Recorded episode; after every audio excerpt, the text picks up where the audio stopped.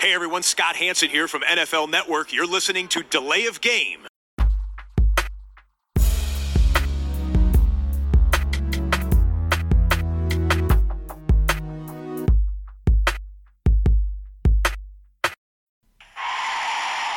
of game. Offense. Five yard penalty.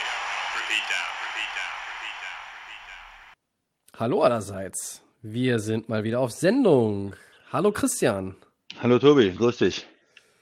Es ist Dienstagabend. Hier ist die Lay of Game, der Football Podcast mit einer neuen Episode. Es ist die 170. Ausgabe. Ja, mit sieben Meilenstiefeln geht's auf die 200 zu. Ich habe ja eigentlich mal gesagt, ich würde gerne die 200. wieder vor Publikum machen, aber ich weiß nicht, ob Sollte das da nicht. Tom Brady kommen zur 200. Oder Nee, das die 500.? habe ich mit, mit Max ausgekastelt, glaube ich, für die 500. Also dann, dann, dann bringen wir sie alle. Äh, dann kommt auch Günther Zapp vorbei und Brady und äh, weiß ich nicht, wer, wer euch sonst noch so einfällt. Aber gut, heute beschäftigen wir uns erstmal mit 170 und darin haben wir den zweiten Teil der Free Agency und alle anderen wichtigen Dinge ähm, kommen unter. Was auch immer wichtig ist, ist natürlich die Bierfrage. Ja, Schlüssel. Immer noch, Tobi. Kurz, kurz und Glaube ich, bündig. letzte Woche auch schon. Ja, das äh, ist gut möglich. Ich habe hier ein, ein Blond Ale vom Castel ähm, aus Belgien. Mal was Hm. anderes. Ähm, ich war jetzt länger nicht bei meinem IPA-Zulieferer, deshalb Alternative. Prost. Und dahinter in der Pipeline habe ich noch ein schönes Döschen Miller. Äh, er ist gestern abgelaufen. Das ist eigentlich ein Skandal. Ich habe tatsächlich Biere gefunden bei mir, die abgelaufen sind. Wie kann das sein? Dass es hier, dass hier Biere verkommen. Äh, also entweder trinken wir zu wenig, in dem Fall ich beim Podcast, oder ich weiß auch nicht. Naja, so. Gehen wir rein in die Headlines, äh, Schrägstrich Free Agency Headlines. Da haben wir ja den großen Teil schon letzte Woche besprochen, kam noch ein bisschen was dazu, dazu später mehr. Wir haben erstmal zwei andere wichtige Dinge. Ja, immer kompliziert. Natürlich, wenn man nicht so genau weiß, wie es aussieht. Aber wir wollen trotzdem drüber sprechen. Christian, Texans Quarterback Deshaun Watson sieht sich schweren Vorwürfen gegenüber. Es geht um sexuelle Übergriffe. Ähm, mehrere Masseurinnen haben Watson verklagt. Ich glaube, ob drei steht hier auf meinem Zettel. Ob das noch aktuell ist, weiß ich auch nicht so genau. Das wird, ich habe gefühlt mehr, ne? stünd, stündlich mehr. Ich kriege hier Ja. Push-Benachrichtigungen in den letzten Tagen ohne Ende. Ähm, ja, auf jeden Fall, da stehen jetzt diese Vorwürfe im Raum. Was, was glaubst du? Also erstmal natürlich äh, einordnen gerne, was da eigentlich genau passiert ist und dann die Frage an dich, was bedeutet das für seine Karriere und auch dann im Hinblick auf einen möglichen Trade? Ja, zunächst war das ja, ähm, so wie ich das verstanden habe, erstmal im Hintergrund. Das heißt, an die Anwälte haben miteinander geredet, ob man eine außergerichtliche Einigung hat. Da geht es natürlich immer um Geldzahlungen, um so ähm, Vorwürfe dann außergerichtlich zu einigen. Ähm, und das ist nicht zustande gekommen. Und dann hat ein Anwalt da aus Houston ähm, offiziell das äh, eingereicht. Ähm, und äh, da ging es dann erst, es war also, fing mit einer Person, glaube ich, an, dann waren schon direkt zwei, drei und das hat sich jetzt immer weiter, ähm, sage ich mal, ähm, entwickelt, dass sich jetzt, ich glaube, insgesamt sogar 20 Frauen oder sowas gemeldet haben bei dem Anwalt, dass da Sachen geprüft werden. Ich weiß nicht, was schon alles eingereicht ist jetzt wirklich äh, offiziell, wie viel als Vorwürfe erstmal im Raum steht. Also auf jeden Fall gibt es da eine Menge ähm, Sachen, die jetzt da geklärt werden müssen und, und wo, wo er sich diesen, sagen wir mal, ähm, ja, Vorwürfen gegenüber sieht. Und da sind dann unterschiedliche Fälle, unterschiedlich auch schwer im, im die Sachen, die ich gelesen habe zum Teil, also ähm, ja, sich wollte sich massieren lassen, dann da irgendwie ausgezogen, Frauen bedrängt, nackt äh, und äh, das sind natürlich äh, schwere Sachen. Äh, ich weiß nicht, Oralsex stand, glaube ich, auch im Raum, äh, da, äh, Frauen dazu genötigt und also eine ganze Menge an, an schweren Vorwürfen. Und da wird man jetzt gucken, äh, was sich davon äh, erhärtet. Ähm, und dann wird das natürlich auch Konsequenzen für ihn haben. Also wenn sich das, ähm, wenn das wirklich zu einer Verhandlung kommt und wenn sich da jetzt auch immer mehr Personen melden, die das glaubwürdig, ähm, ja, da ihre, ähm, ihre Aussagen machen, ähm, wird das, glaube ich, für Deshaun Watson äh, Konsequenzen haben, wenn er da äh, vor Gericht äh, wegen muss, ähm, dass das auch seine Karriere natürlich ähm, dann dementsprechend ja, gefährdet, dass er, wenn er ins, äh, dafür ins Gefängnis geht oder auch nur, wenn das, äh, wenn er dafür verurteilt wird, dann äh, wird man sich überlegen müssen, wie die Texans dann mit ihm weiter zusammenarbeiten. Ja, zunächst einmal ist es ja immer schwierig, in solchen Fällen eine Prognose abzugeben. Wir haben das schon mit, äh, jetzt seit es unseren Podcast gibt, mit Kareem Hunt und, äh, und anderen Leuten ja auch äh, erlebt und äh, kompliziert. Und man darf sich auch, also ich möchte mich da auch nicht zu weit aus dem Fenster lehnen. Bisher ist es ja so, es gibt keine strafrechtliche Verfolgung. Ähm, die NFL untersucht die Vorwürfe auch wieder eigenständig und bis jetzt handelt es sich hier um Zivilklagen. Zivilrecht, ja. Und die NFL hat sich bei Zivilklagen meistens eigentlich dagegen ausgesprochen, eine Strafe zu verhängen von sich aus. Ähm, es gibt aber häufig den Fall, in, in vergleichbaren Fällen gab es den zumindest, dass die Spieler auf diese Exempt-List kommen, die Commissioner Exempt-List. Das bedeutet was? Das bedeutet, die Spieler sind ausgeschlossen vom Trainings- und Spielbetrieb. Müssen dann je nachdem, was da genau passiert, auch im Hintergrund Maßnahmen und, und auch irgendwelche Sachen vorlegen, müssen sich auch irgendwo beweisen. Vielleicht müssen die eine Reha antreten, Therapie machen, irgendwas. Und dann kann irgendwann Roger Goodell, der hat dann tatsächlich dann die mehr oder weniger die alleinige Macht, ja, und kann sagen, so, der ist jetzt wieder reinstated. Das haben wir alles auch schon mehrfach mit bekannten und weniger bekannten Spielern miterlebt. Heute wissen wir nicht, ob das so passiert. Wir wissen auch nicht, was diese Zivilklagen bringen. Wir wissen auch nicht, wie viele am Ende tatsächlich es gibt. Es liegt wohl irgendwo bei 13, 14, vielleicht sind es auch, während wir hier reden, schon 15 und wenn ihr den Podcast hört, Entschuldigung, wenn ich das so ein bisschen lapidar daher sage, sind es auch schon 20. Äh, es ist auf jeden Fall ein ganzer Haufen. Weitere werden offenbar folgen. Watson und sein Agent bestreiten die Vorwürfe vehement, ganz entschieden. Ist das, also, überrascht mich nicht, natürlich nicht. Ähm, und es ist auch immer so, eine, so ein bisschen diese, diese Sache, wo, wo, von welcher Seite betrachtest du das? Also, äh, man kann immer rein interpretieren, ja, wenn es irgendwie eine Frau ist, ist es dann wahrscheinlicher oder ist es unglaubwürdiger, ist es wahrscheinlicher oder unglaubwürdiger, wenn es 20 sind, werte ich heute an dieser Stelle überhaupt nicht, habe ich auf gut Deutsch gesagt keinen Bock zu, das zu bewerten. Ähm, ganz, ganz vorsichtig muss man mit dem Thema natürlich umgehen. Für Deshaun Watson ist es jetzt ein ja, eine schwierige Zeit, wenn er, wenn er ähm, nichts gemacht hat. Gehen wir einfach mal jetzt von dieser Möglichkeit aus. Äh, dann hoffe ich, dass da sein Name auch wieder reingewaschen wird, wenn er etwas gemacht hat. Und wenn es nur in einem Fall war und, und zwölf andere Klagen eigentlich nichts bringen, äh, dann wird er dafür bestraft. Dann werden wir mal abwarten, wie das Strafmaß ist und dann entsprechend geht's weiter. Ähm, ich also glaube. Du hast jetzt von, von Strafmaß gesprochen, das ist halt auch die Frage, wenn es dann stelle, so ob geht. Ja, zusätzlich ja. zu den zivilrechtlichen Sachen das Ganze dann genau. auch, auch, noch strafrechtliche Konsequenzen ähm, hat, ob da jetzt auch weiter Ermittlungen aufgenommen werden. Das ist das immer, du sagst es schwer, ähm, schwer zu bewerten. Auf der einen Seite die Unschuldsvermutung, auf der anderen Seite natürlich auch ähm, ja, Vorwürfe in, in einem besonders schweren Fall hier. Ne? Richtig. Ja. Äh, Strafmaß meinte ich jetzt auch ähm, sowohl, was du gesagt hast, aber auch im, mit Blick auf die NFL, die vielleicht nach einer Zivilklage sagt, Exemptlist, als, als Strafmaß in An Anführungszeichen gesetzt. Aber alles, wie gesagt, offen. Ne? Und äh, mein Gefühl, wenn mich jemand jetzt fragen würde oder jetzt gerade den Podcast hört und, und denkt, Mensch, Tobi, sag doch mal, was ist denn dein Gefühl? Dann würde ich sagen, ähm, die Anschuldigungen sind nicht aus der Luft gegriffen und dann muss etwas passieren. Äh, dann kann man natürlich auch wieder andere Fälle vielleicht rauskramen und gucken, wie war es denn da. Also, dass Deshaun Watson, egal bei welchem Team er nächstes Jahr oder dieses Jahr jetzt dann, dann spielen wird oder unter Vertrag stehen wird, dass er alle 16 Spiele macht, für welche Franchise auch immer, sehe ich in weite Ferne gerückt. So oder so. Aber wie gesagt, man muss vorsichtig sein. Ja, also zumindest, man ist ja nicht so nah dran, aber was man gelesen hat über die Vorwürfe, dann klang das für mich auch ähm, sehr konkret, sehr ähm, verschiedene Situationen beschrieben, ähm, Hintergrund, ähm, wie, wie es zu den Situationen kam und von daher auch aus meiner Sicht bei allem, bei allem, bei aller Vorsicht zumindest ähm, doch sehr, sehr ernst und sehr, sehr glaubwürdig erstmal.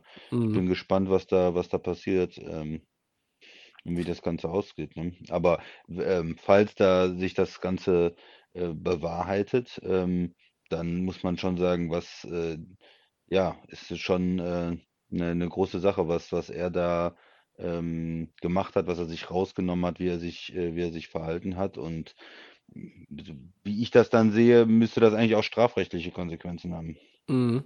Davon sollte man dann eigentlich ausgehen, aber gut, wir, es gab schon so viele verschiedene Fälle und die wurden auch dann unterschiedlich gehandhabt, eben weil es dann vielleicht auch kein, keine Ermittlungen der Polizei letztlich gab oder die dann ins Leere führten und es dann nur auf anderem Wege lief. Es ist äh, sind ja oft, oft Sachen, die schwer zu beweisen sind, ne? wo Aussage gegen Aussage steht, wo man erstmal schauen muss, auch strafrechtlich, wie findet man, wie kann, wie kann man das Ganze beweisen, ne? in, in, in beide Richtungen hochsensibles Thema natürlich. Äh, ja. Vielleicht nochmal sportliche Frage an dich ähm, in dem Zusammenhang, Christian. Wenn, wenn du jetzt sagst, Watson ist ja ganze Offseason ein, ein heißer Trade-Kandidat, auch wenn Houston das immer weggeblockt hat. Äh, glaubst du, dass Houston ihn eher jetzt gehen lassen wird? Und glaubst du auch, dass dann das Team was für ihn tradet? Äh, erstmal, ob es noch so viele Interessenten gibt, deiner Meinung nach, und ob der Preis dann für die auch deswegen vielleicht ein bisschen erträglicher wird. Also die erste Frage, ja, ich glaube, es wäre leichter äh, für sie ihn abzugeben, weil das natürlich bei der, bei den, bei den Fans was anderes ist. Der vor, vor ein paar Monaten war es noch der umjubelte Quarterback. Jetzt ist da auf jeden Fall ein großes Fragezeichen hinter seinem Charakter erstmal. Wie gesagt, ähm, ne, er kann auch unschuldig sein, aber es ist zumindest erstmal sind diese Vorwürfe im Raum.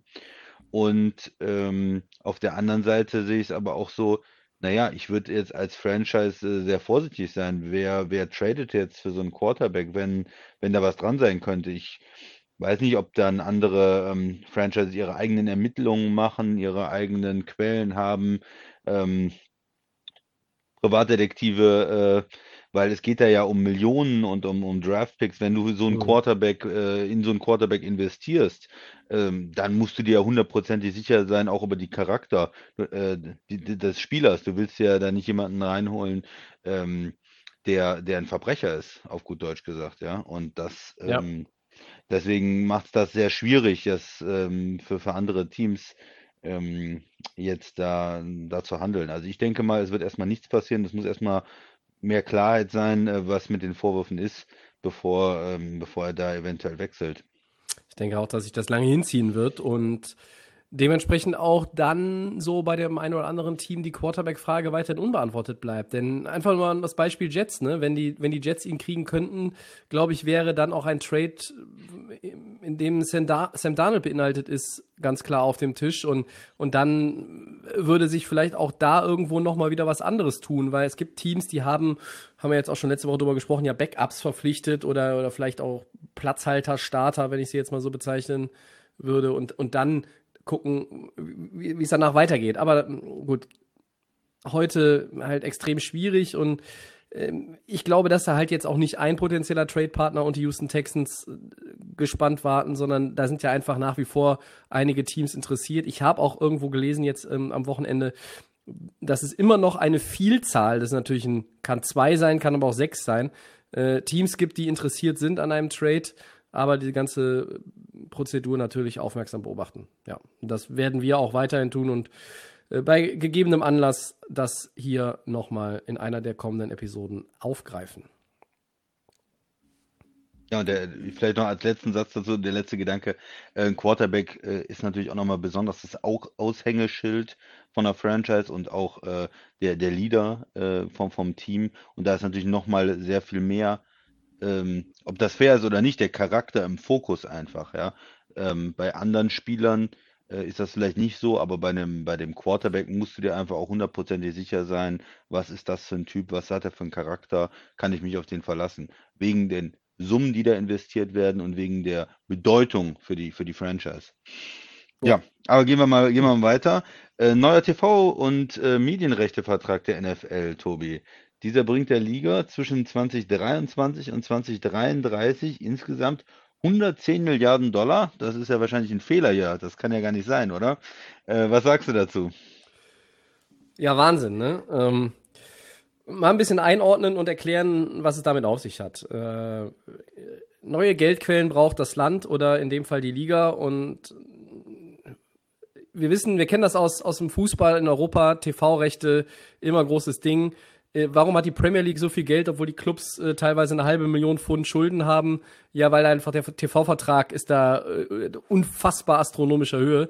Ähm, Und deshalb ist aber auch der Spieltag der Premier League wie eine Salami zerteilt. Also bevor jetzt der Erste denkt, oh mein Gott, die NFL hat jetzt 16 Spiele und 16 verschiedene Kickoff-Zeiten. Nein, so kommt's nicht. Ähm, wir wissen ja aber auch, dass das 17. Spiel kommen wird und das ist da auch schon mit berücksichtigt in dem Deal.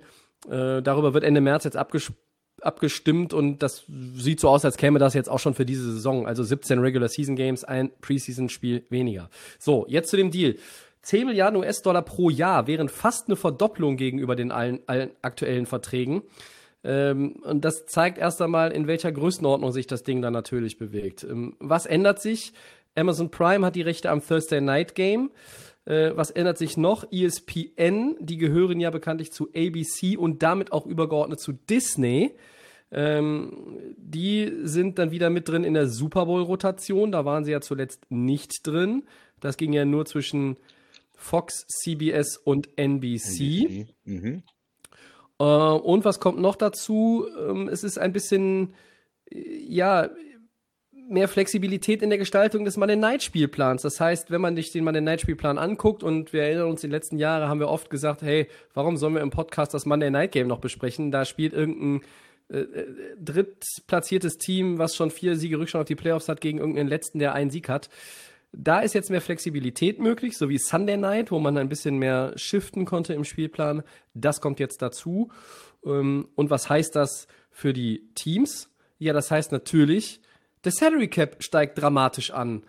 Äh, und wenn alles glatt läuft, natürlich schon äh, dramatisch von diesem Jahr mit 182,5 auf nächstes Jahr äh, deutlich über 210.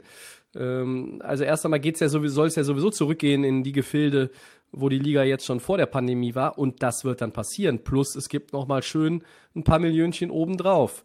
Also, wer äh, vielleicht dieses Jahr auf dem Franchise-Tag irgendwo spielt oder, oder einen One-Year-Deal hat, einen Prove-It-Deal, dann kann ich nur sagen, Happy Birthday, mach einen guten Job und dann bist du nächstes Jahr vielleicht mit einem Long-Term-Deal, der jetzt als überbezahlter herkommt, in der Verlosung dabei in 2022. Also, Salary Cap steigt an, äh, mehr vielleicht als, als das eigentlich prognostiziert war für die kommenden Jahre. Und das ist erstmal der Deal. Christian, was hast du noch zum Deal? Ja, das ist, äh, ist natürlich jetzt äh, klar gewesen, dass ähm, in den nächsten Verträgen, dass es hochgeht. Ähm, man hat ja, du hast ja eben auch so ein bisschen schon angesprochen, im Hintergrund diesen Wechsel immer mehr vom, ähm, vom Fernsehen klassisch zu den äh, Streaming-Portalen, Amazon, die mit drin sind, Disney, die dann äh, mit drin sind, Disney Plus. Also du hast ja ähm, diesen, diesen, ähm, diese ja immer höhere Bedeutung auch des äh, Vermarktens von ähm, vom Streaming. Und ja, es war klar, dass es hochgeht. Da haben ja viele auch schon mit spe spekuliert jetzt. Ähm, ja, trotzdem ist es äh, dann enorm, was ähm, wenn man so die Zahlen sieht, äh, was da erwirtschaftet wird oder was die, die bereit sind dafür zu bezahlen, es ist natürlich schon enorm. Es ist einfach der ja, lukrativste Sport äh, für die, für die ähm, Medienverwertung äh, auf der Welt. Ja, also es ist einfach Wahnsinn. Man kann natürlich jetzt auch da daherkommen und, und sagen, oh, über diese ausgegebenen Summen seitens der, der der Rechteinhaber darf gerne kontrovers diskutiert werden. Das sind ja, das sind ja Zahlen und, und wenn man sich das irgendwie in 1000-Dollar-Scheinen äh, vorstellt und das in Gewicht umrechnet, wie viele, wie viele Kilogramm das, das, das wären, um das mal hier vom einen Zimmer in, ins nächste zu tragen, das ist ja, das ist ja alles unvorstellbar. Äh, aber äh, man kann auch einfach es für die, für die NFL oder von Seiten der NFL und Seiten der, der Clubs sehen. Und für die ist es einfach gut. Ja, es ist einfach, ist einfach gut. Ähm, es zeigt auch jetzt schon, die Teams können, du darfst nicht immer mit, mit Geld schon planen, was du noch nicht hast, ist klar, aber du, du kannst jetzt schon dich darauf vorbereiten, dass du natürlich viel mehr Kohle äh, nochmal bekommst in den nächsten Jahren, als du ohnehin schon im, im Kopf hattest. Und dieses Kalenderjahr 2021 funktioniert jetzt halt nur, äh, indem du da einfach ja auch unpopuläre Entscheidungen triffst, um unter diesen Salary Cap, unter diese Grenze zu kommen da sind die Teams jetzt alle auf einem guten Weg. Selbst die äh, Packers, Eagles, Falcons, Rams, die alle ganz tief und Saints, die sehr, sehr tief Saints, in den roten ja. Zahlen waren, sind auf einem guten Weg. Die kriegen das auch alle dann hin. Ähm, die eine oder andere unpopuläre Entscheidung steht uns vielleicht auch noch bevor. Aber das ist finanziell erst einmal ein, ein Silberstreif am Horizont. Und äh, dann sollen jetzt auch nach und nach natürlich die Fans zurückkommen. Wir haben jetzt auch schon gehört, NFL-Draft in Cleveland ist noch nicht genau klar, wie viele Fans kommen. Es soll wohl so sein, die, die in den inneren Circle oder wie das dann beschrieben wurde, sollen dann fully vaccinated people sein. Es sollen auch Draft Prospects vor Ort sein. Das heißt, es wird irgendwie eine Interaktion mit Goodell geben, ob es irgendwie einen Schulterbump gibt oder äh, die alte, die alte, die alte Checker-Umarmung, äh, ziehe ich mal in Zweifel. Aber es wird sich, da, es ist so ein bisschen auch bei der NFL dieser, was halt in den USA generell jetzt auch zu beobachten ist. Ne? Es geht irgendwie voran und man will so ein bisschen zurückkommen zum, ja, zum Status von, von 2019. Und dazu gehört dann auch das. Aber dieser, dieser TV-Vertrag zeigt jetzt einfach auch, okay, wir können damit planen, äh, es passiert was, es wird uns äh, finanziell auf jeden Fall nicht mal schlechter gehen in 2022 und 2023. Ja, wobei mich persönlich ja, tangiert das immer relativ wenig auch, wie das dann alles beschrieben wird, wer welche Spiele überträgt und so, weil äh, mit dem Game Pass ist man da irgendwie immer so ein bisschen außen vor, oder? Also, Äh, weiß nicht, wie es dir geht. Ja, von den Diskussionen her, man ist, man, also ne, von den Diskussionen Ja. ist man bei den, bei denen ist man außen vor, aber sonst ist man natürlich mittendrin, ähm, wenn es ums, ums Gucken der Spiele äh, geht. Ich weiß nicht, ob das irgendwo auch eine Verschiebung gibt, ob die, die Exklusivität von Amazon Prime äh, für Donnerstag die, die Thursday Night Games rausnimmt, ob der Game Pass vielleicht irgendwann so ist. äh, In den nächsten Jahren habe ich mich jetzt nicht mit beschäftigt. Ja. Ich weiß auch gar nicht, ob es schon, ob's schon geklärt ist. Äh, werden wir auch beobachten, werden wir sonst auch noch mal thematisieren gerne. Ähm, aber klar, ähm, für, für uns ist das äh, in, in Europa einfach eine, eine Einrichtung, die natürlich uns sehr entgegenkommt. Und, und ich habe auch jetzt im, im letzten Jahr äh, immer mal wieder bei Twitter auch von Leuten gelesen, die gesagt haben, boah, also ich meine, wir verdienen gerade irgendwie mit Kurzarbeit weniger Geld und wir leisten uns den Game Pass jetzt nicht oder so. Und dann gab es andere, die gesagt haben, oh, jetzt erst recht und so. Also der Game Pass, wir wollen jetzt keine Werbung machen, ähm, ist eine super Sache. Christian, wir beide haben den jetzt auch schon viele Jahre und sind damit einfach safe und, und können damit ja auch äh, uns noch mal ein bisschen auf den, auf den Podcast jeweils auch vorbereiten, indem man sich gezielt noch mal irgendwo ein paar längere äh, Sequenzen anguckt und nicht nur Highlight-Clips. Aber gut, da driften wir jetzt gerade ein bisschen ab. Ich glaube, ähm, Habe ich dich reingeritten jetzt hier? ja, warum nicht? Äh, kleiner, kleiner Ausflug darf mal sein. Ich glaube, dass, die, dass diese ganze Geschichte jetzt mit dem TV-Deal ist halt einfach gut. Und ähm, wie du schon sagst, es geht so ein bisschen mehr Einbinden der Streaming-Anbieter, logisch. Äh, die Fernsehstationen kommen aber auch nicht zu kurz. Und in den USA hat das auch weiterhin eine hohe Bedeutung, äh, sich sonntags, äh, weiß ich nicht, die einen gehen vielleicht noch in die Kirche, die anderen schlafen ein bisschen länger äh, und dann wird halt Football geguckt. Und Amazon ist ja, hat ja auch genug Geld. Also die haben ja auch kein Problem, sowas zu, zu finanzieren und sich dann auch, ähm, auch wieder zu holen. Genau, die werden damit auch kein finanzielles Risiko im Portfolio haben und äh, können aber da natürlich jetzt noch mal so ein bisschen mehr locken, äh, vielleicht auch ein, ein Prime-Abo. Ich persönlich habe ja seit Beginn der Pandemien äh, äh, zahle ich ja Aha. die Gebühren für Prime, nutze auch Prime Video äh, hin und wieder, wenn ich Zeit habe. ist halt einfach doch äh, mehr Werbung. Wir sollten, wir sollten uns hier Ja, äh, gesponsert wer werden, genau. Ja, Dauerwerbesendung. So, ja. Oder, oder wir zwischen den Segmenten kommen so Werbeblöcke demnächst irgendwann, ne? damit wir hier unsere Unsummen an Kosten äh, decken Wieder können. reinkriegen, genau. ne, die wir Monat für Monat ausgeben. Also äh, klar, die, die Vorteile äh, liegen auf der Hand. Ähm, gut. Wenn jetzt wir noch mal eine- eine separate- hat, dann gerne. Separate Di Diskussion drüber führen. Ja, okay. äh, So, aber bevor wir uns hier weiter in, in TV-Deal-Zahlen verlieren, Christian, gehen wir einen weiter, Ja, oder? bitte, mach mal. Ja, jetzt, äh, wie, wer könnte besser darauf zuerst antworten als du? Die Bills sichern sich die Dienste von Mitch Trubisky, your man. Äh, der Quarterback bekommt einen Einjahresvertrag über zweieinhalb Millionen Dollar und wird in Buffalo der Backup von Josh Allen. Um es mal mit dem äh, Tonfall des Sheriffs von Nottingham zu sagen, eine gute Entscheidung der Bills oder eher nicht? Ja, ist okay. Ich sag mal, für zweieinhalb Millionen hast du gesagt, für einen Backup-Quarterback, da kannst du ja nicht viel verkehrt machen in der NFL, ja. Wenn du, man muss es ja immer, man muss es ja immer so sehen. Ähm, wenn man auf ihn als Starter baut, keine gute Entscheidung. Wenn man ihm 10 Millionen im Jahr gibt, keine gute Entscheidung. 20 Millionen überhaupt keine gute Entscheidung.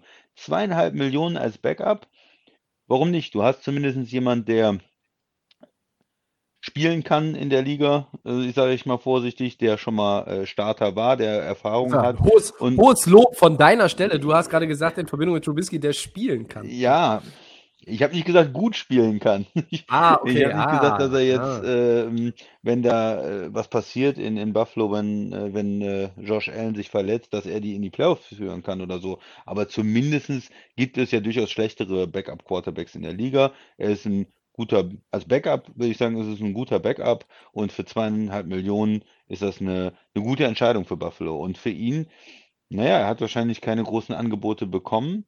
Ähm, er muss jetzt mal schauen, wie er seine Karriere ähm, wieder in Gang bringt. Und ja, die Backup-Rolle da ähm, ist jetzt vielleicht erstmal gar nicht schlecht.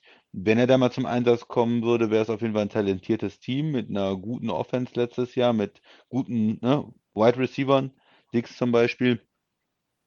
Ja, ähm, ich weiß nicht, was jetzt äh, seine Rolle in den nächsten Jahren wird. Wird er jetzt sich von Jahresvertrag zu Jahresvertrag hangeln? Wird er nochmal versuchen, irgendwo Starter zu werden?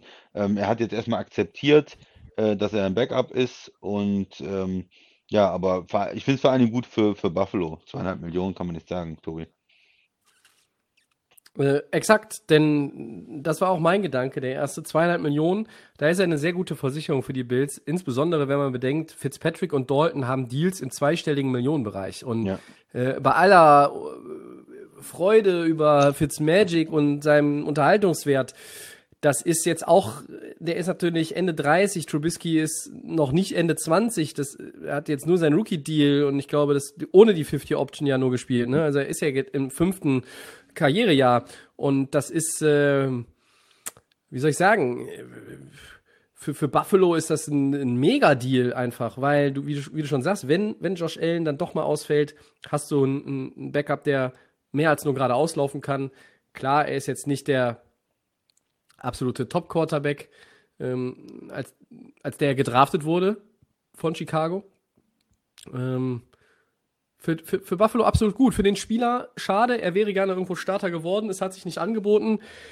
Ich hatte in den Tagen, bevor Cam Newton in New England den äh, Vertrag neu bekommen hat, äh, die Verlängerung bekommen hat, hatte ich so ein bisschen darauf spekuliert, ob vielleicht sogar die Patriots gambeln und, und es mit Trubisky versuchen, vielleicht auch auf einem Ein- oder Zweijahresvertrag. W- Wenn er die Chance hat, jetzt Trubisky in Buffalo irgendwo sich zu beweisen, vielleicht ein, zwei Spiele zu machen ähm, und, und einfach auch einen, einen guten Job als, als Backup zu machen, als, als Teammate und, und so weiter und so fort, dann könnte ich mir schon vorstellen, dass er nächstes Jahr nochmal interessant wird für das eine oder andere Team. Aber der Franchise-Quarterback wie andere aus seinem Draftjahrgang, der wird er wohl nicht mehr. Das kann man, glaube ich, sagen. Ich habe nur eine Frage an dich, Christian, in Bezug auf die Bears. Ähm, ist denn Andy Dalton wirklich die bessere Lösung? Hätte man, also dann, wenn man keinen anderen findet, hätten die Bears meiner Meinung nach auch Trubisky behalten können, weil der müsste vielleicht nur in einem anderen System spielen. Und wenn Chicago das nicht ändert, gut, dann ist logisch, dass, dass er auch da keinen Bock mehr drauf hat. Aber ähm, du lässt Trubisky gehen und jetzt ist Dalton der Starter und hast immer noch deinen Super Bowl MVP Nick Foles da hinten dran. Also Chicago schafft es auch Jahr für Jahr in den Top 5 der fragwürdigen Entscheidungen der Offseason zu sein, oder? Ja, äh, vor allen Dingen was Quarterbacks angeht. Da haben sie Ja. kein Händchen. Wir haben ja letzte Woche schon darüber gesprochen, als wir über das Dalton-Signing gesprochen haben, jetzt mit, mit Foles und Dalton. Nee, was, was soll das? Und äh, zu viel dafür bezahlt. Äh, da ist die Aktion von den Bills auf jeden Fall besser. Ich glaube, sie mussten einfach da einen Schnitt machen. Ich glaube, das ist bei Chicago eher so eine ähm, psychologische Sache auch. Du musst einfach irgendwie, wenn du jetzt wieder ähm, mit, äh, mit Trubisky weitergegangen wärst und ihn nochmal verpflichtet hättest, was, was willst du, was soll sich da ändern? Ja, wieder mit Foles und mit ihm. Und äh, da war jetzt auch die Sache, da muss mal ein Schnitt her. Es waren äh, drei Overall gedraftet worden, glaube ich. Ähm, ne? Ein, ein Top 5 oder sogar die zwei, oder? äh, ja, Top gewesen. 5 war. Äh, Zwei sogar overall, hast recht, Ja. ja. Äh, und, und so eine Enttäuschung dann in der, in der Draftklasse mit Mahomes und Watson, dass man da einfach sagen muss, komm, äh, er braucht einen Neustart und Chicago braucht einen Neustart und ähm, das ist auch besser so. Aber am Ende, äh, ja, habe ich lieber ihn für zweieinhalb Millionen oder Andy Dalton für zehn oder, oder noch mehr. Äh, ist auch klar, dass die Bills da den besseren Deal bekommen haben. Ja, definitiv. Ja, du Ja, hast recht. Also er ist 27 jetzt. mm, ja, Also dadurch ist noch Potenzial.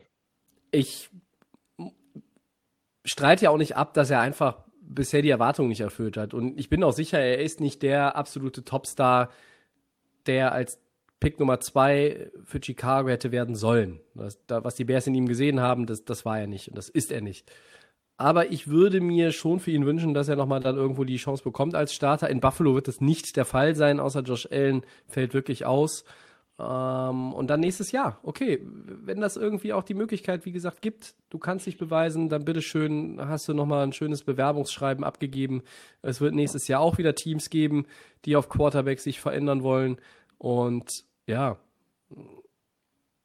für Trubisky ist es jetzt wirklich auch das Beste. Vor allen Dingen, er spielt ja bei einem Team, auch wenn er nur Backup ist, in meinen Augen, was halt irgendwo ja auch irgendwo zum Kreis der Contender ja gehört. Und, und da kannst du, vielleicht kann er am, kann er am Ende sagen, äh, ja, ich war jetzt hier ein Jahr Backup, aber ich habe meinen Super Bowl-Ring, auch, auch als Backup. Und wenn er nur, wenn er nur zwei Quarter gespielt hat, ja, im, im 17. Saisonspiel, äh, was, was es dann gibt, ja, äh, Glückwunsch, dann kriegt er auch den Ring und darf sich Super Bowl-Champion nennen. Ja? Also äh, ja, vielleicht ist auch so ein Spieler, über den man mal zwei Jahre nicht äh, sprechen muss und dann kommt er irgendwo nochmal und kriegt vielleicht seine Chance mit, mit 29 oder so. Mal schauen. Ja. Gut, dann. Ja, gehe ich mal weiter. Wir haben noch ein paar ähm, Free Agents, die wir besprechen müssen oder Free Agent Signings. Ähm, also Teil 1, äh, Wide Receiver. Juju äh, ist äh, in Pittsburgh weiter unterwegs, äh, unterschreibt da einen Vertrag, äh, relativ günstig äh, aus, mein, aus meiner Perspektive. Kenny Golladay geht zu den Giants ähm, und äh, Will Fuller spielt jetzt künftig für die Dolphins. Tobi, was sagst du dazu, zu den drei Top-Wide Receivern, sagen wir mal? Ja, erstmal hat es mich ein bisschen gewundert, dass es sich schon ein paar Tage hingezogen hat, bis die irgendwo untergekommen sind. Und bei Smith Schuster standen die Zeichen irgendwo ja in meinen Augen auf Abschied. Ja. Er hat immer gesagt, er würde gerne in Pittsburgh bleiben, aber er hat auch Verständnis, wenn es nicht klappt. Und vieles deutete darauf hin. Und dann äh, war sogar Baltimore in der Vorlosung als Divisionsrivale, was natürlich schon mal eine Riesengeschichte gewesen wäre. Die haben auch mehr Geld geboten. Aber er hat sich dann doch für diesen Deal entschieden ähm, der, glaube ich, 6 Millionen, glaub ich, ne? Millionen Signing-Bonus alleine. Ähm, und ja, genau, sieben sind garantiert äh, und er könnte bis zu acht werden. Ich glaube, es sind 6 Millionen Signing-Bonus und dann quasi nur ein Base-Salary von einer Million, was dann auch den Capit sehr, sehr weit nach unten drückt. Und das war ja auch für die Steelers äh, ja essentiell, um da jetzt auch noch den einen oder anderen Free Agent zu behalten. Und er hat letztes Jahr jetzt mit 97 Bällen, 831 Yards, 9 Touchdowns ein Jahr gehabt, das war in Ordnung, das war aber auch nicht wirklich gut. Äh, er war nicht dieser Nummer 1 Receiver, der eigentlich sein sollte, als ja, den er auch gerne gegeben hätte. Ähm, wir haben oft drüber gesprochen, Pittsburgh hat das ja sehr, sehr gut verteilt in der Offense, die, wo wahnsinnig viel gepasst wurde mit, mit Washington ähm, und mit Claypool, dem Rookie. Ähm, und ja, äh, ist jetzt ein Deal, der ist jetzt in Ordnung, eben weil er auch die Steelers wenig Geld kostet und, und er, für ihn war das das Wunschziel, von daher ist es in Ordnung. Äh, Golladay, vier Jahre, 72 Millionen, 40 sind garantiert. Äh, für jemanden, der im letzten Jahr viel verletzt war, ist das ein sehr, guter Deal. Ähm, aber die Giants sehen natürlich auch in ihm den Spieler, der 2019 war. Ne? Da hat er 116 Bälle gefangen für fast 1200 Yards, 11 Touchdowns. Das sind die Zahlen, die die Giants sehen wollen. Und äh, dazu brauchst du natürlich einen Quarterback, der auch entsprechend die Bälle werfen kann. Ob Daniel Jones der, der Mann ist, wird sich vielleicht jetzt äh, zeigen in diesem Jahr, weil die Giants jetzt tatsächlich einen Receiving Core auch haben, der einigermaßen vorzeigbar ist. Dazu kommen wir später nochmal. Äh, für Golladay ist es ein Top-Deal. Er wird bezahlt wie ein Top-Receiver in der Liga. Natürlich jetzt nicht 18 Millionen im Jahr, wie ähm, Franchise Tag für Allen Robinson, glaube ich, ist es, ne, der auf dem Franchise Tag unter anderem spielt ja. als Receiver. In Chicago, ja. Und, und ja, ich halte von ihm sehr viel. Ich halte von ihm sehr viel. Ich finde, er kann ein Top 10 Receiver in dieser Liga sein. Äh, in, über die nächsten ein, zwei Jahre bestimmt, drei Jahre vielleicht. Äh, und, und er wird jetzt auch nicht bezahlt wie Top 5. Von daher, ja, ist es in Ordnung. Da sind ja viele, viele Incentives noch drin. Und bei Will Fuller ein Jahr der war ja am Ende der Saison suspendiert in Houston, hatte eigentlich ein ganz gutes Jahr, 53 Bälle gefangen, 879 Yards, 8 Touchdowns. Dann musste er die letzten fünf Spiele draußen sitzen. Das heißt, er wäre ja mal äh, wohl zweistellig gewesen, und, äh, vierstellig bei den Yards, also eine 1000 Yard Saison. äh, wäre drin gewesen. Und jetzt kriegt er 10,6 Millionen voll garantiert in Miami, die einfach noch einen weiteren guten Passcatcher jetzt damit bekommen äh, zu Devante Parker. Und wer weiß, wenn Miami wirklich diesen Pick behält, Position 3, den Houston Texans Pick und dann an einem der Receiver da baggern, weiß ich nicht, Chase oder einer der Alabama Jungs, ja, dann sieht das erstmal auf Receiver ziemlich gut aus, finde ich. Und ja, ich finde es auch in Ordnung, dass Fuller jetzt nicht mehr bekommt, also nicht längeren Deal, weil klar, er hat jetzt einmal diese, wenn auch wohl unverschuldete Aktion mit der Suspendierung, aber er hat auch nicht immer jetzt äh, so gute Jahre gehabt wie 2020. So, jetzt habe ich viel über die Receiver geredet, jetzt bist du dran. Ja, mich hat ähm, Juju Smith-Schuster schon gewundert, weil er ist erst 25 und er hat ja schon in der Liga ähm, ja schon mal was geleistet, ne? Auch wenn er jetzt letztes Jahr nicht so nicht so ein gutes Jahr hatte. Und ich hätte ihn hätte gedacht, dass er ähm, ein bisschen mehr verdienen will, ne? Also jemand, der schon mal 1400 Yards in der Liga hatte, auch wenn, wie gesagt, äh, das jetzt 19 und 20 nicht so doll war. Ähm, naja, hätte ich gedacht, dass da, dass da mehr drin ist für ihn. Ähm, er geht zurück zu den Steelers für 8 Millionen. Ich denke, ein, Potenz, ein sehr gut Nummer 2 Receiver oder, oder ein potenziell, der schon mal gezeigt hat, er kann auch Nummer 1 Receiver eigentlich sein. Oder wir warten ja drauf. Jetzt hat er es ohne Antonio Brown nicht geschafft, aber ähm, es mhm. ist jemand, der, äh, der zumindest äh, mit 25 Jahre alt eine Menge Potenzial hat für 8 Millionen nochmal einen Run mit den Steelers. Und äh, ein Jahresvertrag für ihn, ich denke, er will einfach, er hat nicht das Geld gesehen, nicht diesen langfristigen Vertrag, den er haben wollte. Sagt, okay, 8 Millionen, der Cap geht hoch, ich bin jung genug, ich bin äh, dann 26 nächstes Jahr, ähm, bin dann wieder Free Agent und habe dann die Chance, ähm, richtig Geld zu verdienen. Also so ein Prove-It-Deal. Ähm, aber ich hätte nicht gedacht, dass er äh, den sowas, sowas macht oder machen muss, unter 10 Millionen im Jahr, finde ich ähm, überraschend. Mhm. Kenny Golladay, äh, du hast gesagt, äh, äh, ja, insgesamt ist es ja schon im Prinzip ein 18 Millionen Dollar Vertrag oder so, weil das letzte Jahr ähm, ist ein äh, Void Year, also es wird äh, ist nur dafür da, um den den Bonus da möglichst weit in die Zukunft zu verschieben und im Prinzip ist ja dann ein Vierjahresvertrag und äh, über 70 Millionen, äh, die er potenziell für die vier Jahre kriegt.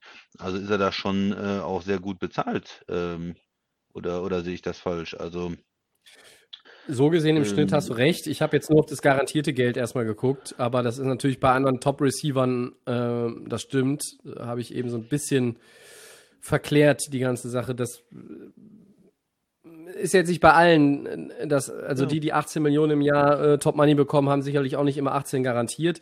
Er ist jetzt auf diesen äh, 4 A18 und das ergibt dann 72, aber. So knapp, ne? Ähm, äh, genau, muss man, muss man dann äh, auch gucken, ob er ob er auch das, das vorletzte Jahr dann, ähm, wenn er 31 ist, auch bekommt. Aber es ist schon, hm, finde ich, für ihn ein recht starker Vertrag, weil ich nie eigentlich das Gefühl hatte, dass er jetzt wirklich zu den absoluten Top-Receivern in der Liga gehört. Ähm, sicherlich jetzt zwei Jahre mit über 1000 Yards auch ge gehabt in 18 und in 19, aber auch ähm, äh, schon äh, Spiele verpasst, ne? in 17 und in, in 20 ähm, verletzt Spiele verpasst. Wenn er gesund ist, kann er ein 1000 Yard Receiver sein. Ja, ich bin mir, für mich ist, er, ist das eine klare Nummer 1, ist ein absoluter Topmann oder ist es eher so eine, so eine 1B? Ja, ähm, gut, ich bin, bin gespannt. Ich bin ein bisschen skeptisch. Also, dass es ähm, für 18 Millionen bei, bei den Giants dann richtig erfolgreich äh, wird, bin ich ein bisschen, ähm, ein bisschen skeptisch. Und äh, ja, Fuller, ähm, interessanter Spieler, der ja auch eine Menge Potenzial hat, äh, mit Deshaun Watson zum Teil gut gespielt hat, als, ähm, als tiefer äh, Receiver für die langen Pässe dann äh, agiert hat. Jetzt in Miami, die brauchen unbedingt ähm, Wide Receiver, um da was, äh, die Offense zu verbessern. Ähm, ist für mich vom Preis okay. Ähm, ja, mal schauen, wie er sich da einfindet. Aber ich bin mir bei ihm auch nie sicher. In den Jahren zuvor war er immer mal verletzt auch. Ähm, ja, kann man sich auf Will Fuller wirklich verlassen, Tobi? Äh, zuletzt hatte ich das Gefühl, ich hatte ihn auch letztes Jahr in meinem Fantasy-Team und war sehr, sehr traurig, als er suspendiert wurde. Ähm, ja, ich glaube, dass der jetzt schon auch irgendwo eine Stabilität physische Art dazu bekommen hat oder dazu gewonnen hat, die, mit der man arbeiten kann. Also ich glaube, diese Anfälligkeit ist jetzt auch ein bisschen, bisschen weg. Das war ja auch immer so diese Concussion-Geschichte, die ihn auch da mal länger ähm, rausgenommen hat. Ich finde, finde, es ist okay. Fuller ist ein Spieler, der, der jetzt nirgendwo, glaube ich, vor allen Dingen nach, nach dieser Offseason, für ihn ist es wirklich sehr ungünstig, weil er halt schon, ich glaube, ein Tick länger in der Liga ist als Golladay. Äh, ja, fünf Jahre, ein, ein, Jahr, Jahr länger drin, ja. Ein Jahr länger, Aber, oh, okay, dann ist es nicht so, so die Riesengeschichte, weil ich weiß nicht, ob der noch mal irgendwo so ein vier Jahre 60 Millionen Dollar Ding irgendwo bekommt. Also. Ja, man muss hier einfach mal äh, sagen, er hat noch nie eine Saison komplett gespielt. Will Fuller. Mhm. 14 Spiele gemacht, 10 Spiele gemacht, 7 Spiele gemacht, 11 Spiele gemacht, 11 Spiele gemacht. Ja, wo sind die 16 Spiele? Ja, muss man halt einfach, ja. äh, ob, ob es jetzt Verletzungen waren sonst immer oder, oder eine Suspendierung, er hat halt noch nie irgendwie eine Saison von A bis Z durchgespielt. Ne? Ja, und zu dem Golladay-Deal nochmal, ich hatte so ein bisschen im Kopf diesen Thomas-Deal, ne? Hm, und ja, der, der hat nun mal dann fünf Jahre 96, der hatte 20 Millionen Signing-Bonus und der hat 60 garantiert. Und deshalb habe ich das vielleicht eben so ein bisschen ähm, falsch angepackt, weil natürlich ist er so gesehen auch erstmal 18 ja. Millionen pro Jahr wert. Ja, Thomas ist natürlich, aber ist natürlich auch ein anderer Spieler für mich, der eine andere äh, Klasse Klar, nochmal ja, hat in der, in der, Liga. Sicher, ne? sicher, sicher. Oh, das auf jeden Fall. Okay. Ja, ähm, Teil 2 unseres Free Agent Roundups. Jetzt hat man die, die Receiver-Sektion mal erledigt. Gehen wir so ein bisschen querbeet durch. Christian, die Jets verpflichten Defensive Tackle Sheldon Rankins, ehemals Saints. Die Chiefs verstärken ihre O-Line nochmal und holen Kyle Long aus der Rente zurück. Die Seahawks verlängern mit Running Back Chris Carson und Broncos Safety Justin Simmons unterschreibt nicht nur das Franchise-Tag, sondern einigt sich mit Denver auf einen Long-Term-Deal. Wie bewertest du diese Deals im Schnelldurchgang? Im Schnelldurchgang, ja, also ich fange mal mit den, mit den Chiefs an. Das war ja eine Sache, wo wir gesagt die, die O-Line muss verstärkt werden. Ja, das, äh, gerade nachdem man die Tackle beide abgegeben hat, wir haben es besprochen, ähm, da, da, da muss was passieren. Und das ist natürlich eine Variante. Es ist ein Risiko da, weil es ein Spieler ist, der auch viele Verletzungssorgen hatte. Deswegen ist, hat er ja aufgehört und war jetzt ein Jahr, hat ein Jahr nicht gespielt. Aber wenn er fit ist, ist er ein sehr, sehr guter Guard, ein Pro Bowl Guard, der auch schon äh, gut Right Tackle gespielt hat. Also er kann auch außen ähm, spielen. Das ist sicherlich eine Option vielleicht, weil in Kansas City sehe ich im Moment das größte Problem auf den Tackle-Positionen. Aber wenn man ihn jetzt Right Tackle spielen lässt und Left Tackle vielleicht äh, draftet, und man hat ja den Guard verpflichtet, dann sieht das ja schon mal ein bisschen besser aus wieder in der O-Line in, in, Kansas City. Also. Du kriegst ja noch den äh, Duvernay Tardif, der kommt ja auch zurück, ne? Der hat ja äh, ausgesetzt, ausgesetzt. auch ein guter Guard. Äh, ja. Und dann habe ich da schon in der O-Line wieder eine Menge gemacht. Auf jeden Fall hat Kansas City, ist da ganz klar, äh, sie wissen, was sie tun müssen und sie versuchen es. Ob jetzt, äh, ob er ähm, in der Lage ist, die Saison durchzuspielen oder ob er verletzt ist, naja, wenn, wenn es nicht diese Fragezeichen gäbe, dann würde er nicht für den Betrag unterschreiben. Ich glaube, es waren 5 Millionen oder sowas im Jahr. Relativ vernünftiger äh, Betrag. Das ist natürlich dem, dem Risiko geschuldet, dass er auch äh, irgendwann passen muss. Also das, ähm, aber man sieht da einen ganz klaren äh, Plan in Kansas City, die O-Line zu verstärken. Ähm, ja, Seahawks äh, verlängern mit Chris Carson. Ich glaube, das äh, ist erstmal grundsätzlich nicht schlecht. Russell Wilson findet das gut. Äh, Pete Carroll findet das gut. Der mag Running Backs. Äh, der möchte laufen. Ist ein bisschen die Frage, ähm, man hat ja mit äh, Rashad Penny auch äh, einen hohen Draftpick investiert. Da so ein bisschen immer die Frage, naja, man gibt jetzt einem anderen Running Back einen langfristigen oder einen zweiten Vertrag passt das zusammen? Investiert man da nicht vielleicht ein bisschen zu viel in Running Back und sollte man mehr in die O-Line investieren? So, aber grundsätzlich ist Chris Carson ein guter Spieler und ähm, vielleicht ist es eher das Problem dann, dass man äh, Rashad Penny äh, gedraftet hat. Weiß ich nicht, Tobi. Weiß nicht, wie du es siehst. Ja, Penny war sehr gehypt. Äh, San Diego State University, glaube ich, Aztecs, hatte alle Rekorde gebrochen. Ähm, Verletzungen, auch so ein bisschen die Gesamtsituation im Backfield natürlich war nicht gut. Für Carson ist es ja, der, der eigentlich ein, ein Top-Mann sein kann. Der war 18 und 19 ein 1000-Yard-Rusher und er kriegt 14,6 über zwei Jahre. Ähm, ist, kommt mir fast ein bisschen wenig vor, aber äh, ja, irgendwo, ich weiß nicht, man, man muss auch immer, immer sich vor Augen führen, es gibt Jungs, die sind Free Agents, die wollen gerne auch bei ihrer, bei ihrem Team bleiben und das Team will sie auch und dann sagen die, äh, das sind Konversationen, die, die tausendfach im Sport weltweit in den letzten zwölf Monaten geführt wurden. Wir haben etwas weniger Geld zur Verfügung, die Pandemie äh, grätscht uns da halt einfach rein. Wir müssen gucken, dass wir mit weniger irgendwie zurechtkommen. Bist du auch einverstanden, für weniger zu unterschreiben und dann bleibst du bei uns? Und ich glaube, Chris Carson ist einer, der gehört in diese Kategorie.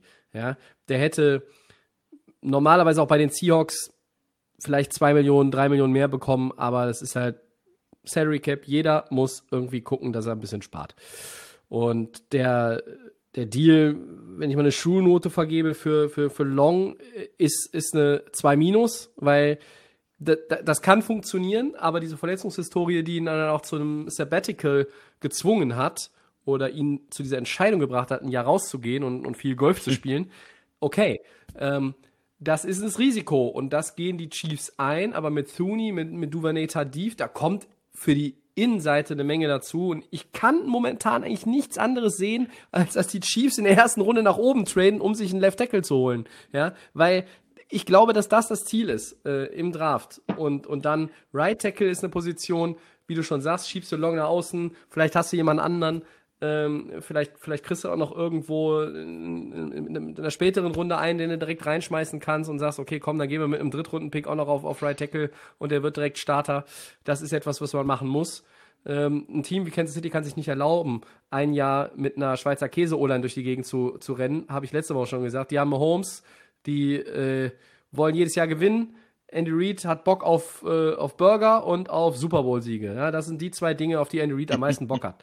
Und da kannst du dir so eine O-Line nicht leisten, die ja daherkommt wie früher die fünf Fragezeichen, ja, äh, um mal bei ein paar Jugendromanen äh, eine Entlehnung zu nehmen. Also ich glaube, das ist okay. Der Carson-Deal ist für mich äh, aus Sicht von Seattle eine 2. Ähm, und weiß nicht, die anderen beiden hast du noch nichts zu gesagt, ne? Ja, ähm, äh, Simmons ist natürlich ein, ein super Safety und äh, war schon letztes Jahr mit dem Franchise Tag belegt. Und da war jetzt die Frage, warum, warum findet man da nicht zu, einer, zu, einem, zu einem Vertrag? Warum findet man da nicht zu einer Einigung? Ähm, es ist eigentlich so, sie haben immer gesagt, sie wollen ihn behalten. Er ist ein Schlüsselspieler in der Defense. Man hätte jetzt gedacht, wenn da jetzt wirklich zweites Franchise Tag kommt und ähm, sie diese ja, diesen Weg weitergehen, dass dann auch die Trennung ist. Ne? Nach zwei Franchise-Tags, wenn man sich nach dem ganzen Verhandeln nicht einigen kann, äh, wäre, glaube ich, weg gewesen nach diesem Jahr. Und jetzt dann doch, ähm, doch mit diesem, ähm, ja, mit diesem Vertrag, ähm, ja, und das, das äh, hält dann halt einen Schlüsselspieler in Denver. Ich finde es äh, find's, find's gut eigentlich. Ähm, wie siehst du den Vertrag, Tobi? Ich finde ihn sehr gut äh, vier Jahre 61 Millionen, 35 garantiert. Er hatte letztes Jahr auch fünf Interceptions. Das ist für, ein, Safety äh, schon dann auch, wie ich finde, eine durchaus beachtliche Ausbeute. Ähm, er, ist, er ist ein wirklich guter Safety und er ist wichtig für die Denver Defense, äh, die jetzt so ein paar Puzzleteile auch beisammengehalten haben, gerade in der Defense in den letzten Tagen, Stunden und Tagen, muss man sagen. Ich glaube, die hatten heute auch noch so ein paar, paar Vertragsabschlüsse. Und ja, Simmons ist so ein Centerpiece in der Defense. Genau wie, wie Bradley Chubb, der leider auch äh, schon ein paar Mal verletzt war. Aber das sind halt so Leute, um, um die man so eine Defense aufbaut. Von Miller haben sie ja auch noch gehalten. Das habe ich ja so ein bisschen kritisiert letzte Woche. Aber in Denver, ja, warum nicht? Man, man hält so ein bisschen den, ja, den Laden zusammen hat, in der Defense. Das kann hat ja in 18, in 19, in 20 jedes Spiel gemacht. Also ähm, hat sich von den Interceptions äh, äh, gesteigert. Am Anfang zwei gehabt, dann drei, dann vier, dann fünf. Also er ist, ist schon ein Playmaker und, und jemand, der vielleicht nicht ganz so bekannt ist, weil Denver auch nicht den, den Erfolg hatte jetzt vielleicht in den letzten Jahren, aber ein, ein sehr guter äh, Safety. Jetzt ja. nicht, für mich nicht ein ähm, außergewöhnlicher Spieler im Sinne, ähm, im Sinne jetzt von einem Earl Thomas, wo ich die ganze Defense drum aufbaue, aber zumindest jemand, wo ich sagen würde, ja, den, den sollte man behalten und den kann man auch ähm, ähm, ja, sehr hoch bezahlen. Ähm, gut, wie lange er jetzt der, der bestbezahlte Safety äh, bleiben wird, ist, ist dann natürlich eine Frage. Ich denke mal, das geht dann auch wieder relativ schnell, dass er da den Status dann auch wieder verlieren wird. Klar. So, ja. dann haben wir noch Sheldon Rankins, Christian, der war bei den Saints als Defensive Tackle ja, ich fand ihn eigentlich immer ganz gut. Ist für mich ein überdurchschnittlicher Defensive Tackle. Ähm, und den haben sich jetzt die Jets geangelt. Und ich finde, die Jets haben eigentlich äh, so für sich genommen schon ein paar ganz gute Deals, weil auch wenn jetzt vielleicht nicht die allergrößten Namen jemals auf ihrer Position äh, verpflichtet wurden, ähm, auch mit, mit Corey Davis und so, also die haben schon so ein paar ganz gute Entscheidungen getroffen, um dieses Team vielleicht ein bisschen voranzubringen. Gehört dieser Ranking-Stil dazu? Ja, für mich schon. Ähm, ist äh, jetzt kein großer Name, ähm, den man, den man überall liest, aber du hast gesagt, ein überdurchschnittlicher Spieler. Ähm, und ja, da ist so ein bisschen bei den Jets, dass man auch ein bisschen wieder ein gewisses Level reinbekommt, auch ein, ähm, eine gewisse Professionalität ins Team und ähm, da auch, wenn man jetzt jüngere Spieler hat, die vernünftig äh, ran, ranführen kann. Ähm, ich ich finde es okay, aber ich, es ist jetzt auch nichts, wo ich sage, das bringt die er bringt jetzt ganz nach vorne oder das ist, ähm, ändert jetzt alles bei den Jets. Oder? Wie siehst du das? Nee, dazu bräuchtest du auch irgendwie drei Leute vom, vom Kaliber. Also da müsstest du Simmons, Russell Wilson äh, und, und Golladay holen, ja. Dann, dann würdest du sagen, okay, äh, Stück für Stück muss es bei den Jets gehen. Und gerade bei den Defensive Guys habe ich immer das Gefühl, mit Robert Saleh hast du jetzt einen Coach, der kann aus einer aus der Defense echt eine Menge rauspressen. Und wenn ihm das in New York auch gelingt, so wie in San Francisco, wo zweifelsohne mehr Talent vorhanden war, dann kann das nur in die richtige Richtung gehen. Aber der Weg ist lang und steinig für die Jets. Äh, in New York sind überhaupt sehr, sehr viele Hügel und Felsen zu ja, wie, überwinden, auch für die, für die Giants. Wie viel hat er jetzt gekriegt? Äh, ich habe den Vertrag noch nicht. Äh, zwei, zwei, Jahre, zwei Jahre 17 Millionen äh, mhm. können es am Ende werden. Das ist völlig in, völlig in Ordnung. Also aus finanzieller Sicht für die Jets, du greifst da nicht zu tief in die Tasche und kriegst einen überdurchschnittlichen Defensive Tackle. Von daher, der Deal ist okay. Ja. Äh, Sheldon Rankins geht natürlich von einem Team, das drei Jahre versucht hat, den Super Bowl zu gewinnen oder ja. vier Jahre, zu einem Team, ähm, das den Super Bowl auch die nächsten Jahre nur vom Fernseher aussehen wird. Ne? Aber okay. Ja. In New Orleans war auch kein Platz mehr, wegen der Kohle einfach. Ja, ich wollte noch eben zu den äh, Justin Simmons äh, Deal sagen, da hat man nicht so viel drüber gesprochen ja. auch. Das ist manchmal so, manchmal ist es ja, oh, der ist der höchstbezahlte und bla, und dann, dann steht es überall. Aber ich finde, das ist auch so ein, ähm, er hat ja eine gewisse Verhandlungsmacht auch gehabt wegen dem Franchise-Tag und äh, das ist sowas, was so ein bisschen mehr äh, irgendwo so zwischen den Zeilen steht, oder? Ich fand die Aufmerksamkeit in den Medien, jetzt wenn man das vergleicht mit äh, Landon Collins, der da äh, nach Washington gegangen ist, oder Tyron Matthew oder Eddie Jackson oder so, andere Safeties, ähm, da, da war mehr ähm, Bass, sage ich jetzt mal, oder mehr. Äh, das, das ist richtig. Ja, mal gucken. Ja. Okay. Da war ein bisschen mehr Alarm, das ist völlig richtig. Ja, gut. Dann machen wir die Headlines für heute zu, sparen uns das Zwischensegment und gehen direkt weiter Richtung Cover 4. Nach ein bisschen Pause aufgrund von Free Agency und Mock Draft haben wir heute unseren Rückblick, den wir fortführen wollen. Teil 4 von 8. Wir hatten die AFC East, wir hatten die NFC South, wir hatten die AFC North und heute geht es in Christians Lieblingsdivision, die NFC East. Nein, nicht East. North. Natürlich. East. Ja. Wie immer, Rückblick auf die jeweilige Saison der vier Teams, was war gut, was war schlecht, auf welchen Positionen besteht dringend Handlungsbedarf. Und wir fangen an mit den, oh Gott, ich sehe den Record schon wieder und ich brauche mehr Bier. Den 4-11-1 Eagles. Die 4-11-1 Eagles. Was lief da gut? Äh, nicht so besonders viel. Vor nicht allzu langer Zeit dachte man, äh, die haben einen Franchise-Quarterback, die haben einen Coach, äh, die hatten gerade den Super Bowl sogar mit einem Backup gewonnen, die hatten ein super talentiertes Roster. Äh, das ist äh, nicht mehr der Fall. Äh, die Eagles haben seitdem äh, jetzt die letzten zwei Jahre auch ein Jahr gehabt, wo alle Wide Receiver äh, verletzt waren und sie mit irgendwelchen Backups spielen mussten, okay. Und letztes Jahr wieder extreme Verletzungssorgen in der Offense, diesmal die O-Line stark getroffen und dann dieses ähm, Auseinanderfallen des Quarterbacks, was wir ähm, letztes Jahr äh, ausführlich diskutiert haben äh, Carson Wentz, der äh, vor unseren Augen äh, sich in Luft ausgelöst hat, der ehemalige MVP-Kandidat, der jetzt äh, äh, ja äh, nicht mehr in, die, in den Plänen der Eagles eine Rolle gespielt hat am Ende, der nur noch eine Belastung war von seinem Gehalt und der für einen ähm, Zweit-, Dritt- und Zweitrunden-Pick dann zu den Colts getradet worden ist. Und damit ein Neuanfang in Philadelphia. Das heißt, die ähm, Carson Wentz-Ära, wenn man so sagen will, war eine kurze Ära, aber die Geschichte ist zu Ende. Äh, Doug Peterson ist gefeuert. Ähm, und man muss jetzt gucken, wie man das Team wieder ausbaut. Man hat immerhin letztes Jahr äh, Jane Hurst äh, ja gedraftet gehabt, hat also einen Quarterback, der zumindest äh, Potenzial gezeigt hat. Tobi, ich sage jetzt nichts Falsches, ne? Du äh, würdest mir noch zustimmen. Richtig. Ähm, und man muss natürlich jetzt gucken, wie kommt man mit der O-Line, die alt geworden ist, die verletzungsanfällig war, äh, wie baut man das wieder auf? Was sind die Playmaker, die Receiver, so Spieler wie Deshaun Jackson, die man früher hatte oder so, die sind nicht mehr da. Ähm, wie, wie kann man diese, diese ganze Offense jetzt äh, aufbauen? Wie kann man den Quarterback bewerten? Ist das der Mann, draftet man, man noch einen Quarterback, holt man noch einen rein? Ähm, und, und wie entwickelt sich das? Und auf der anderen Seite die Defense, ich fand immer, die hatte noch äh, ein gewisses Talent, vor allen Dingen in der, in der Front Seven.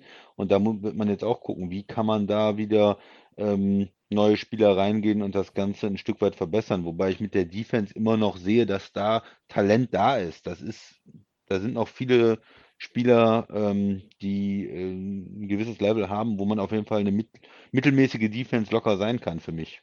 Tobi. Ja, ich habe ein paar Zahlen rausgekramt Ja. natürlich, ähm, die, die zeigen, wie toll die Eagles-Saison war. 29 Turnover, das ist Platz 30. Oder andersrum gesagt, das ist Platz 3, wenn es um die äh, meisten Turnover geht. 207,9 Passyards pro Partie, das ist Platz 28.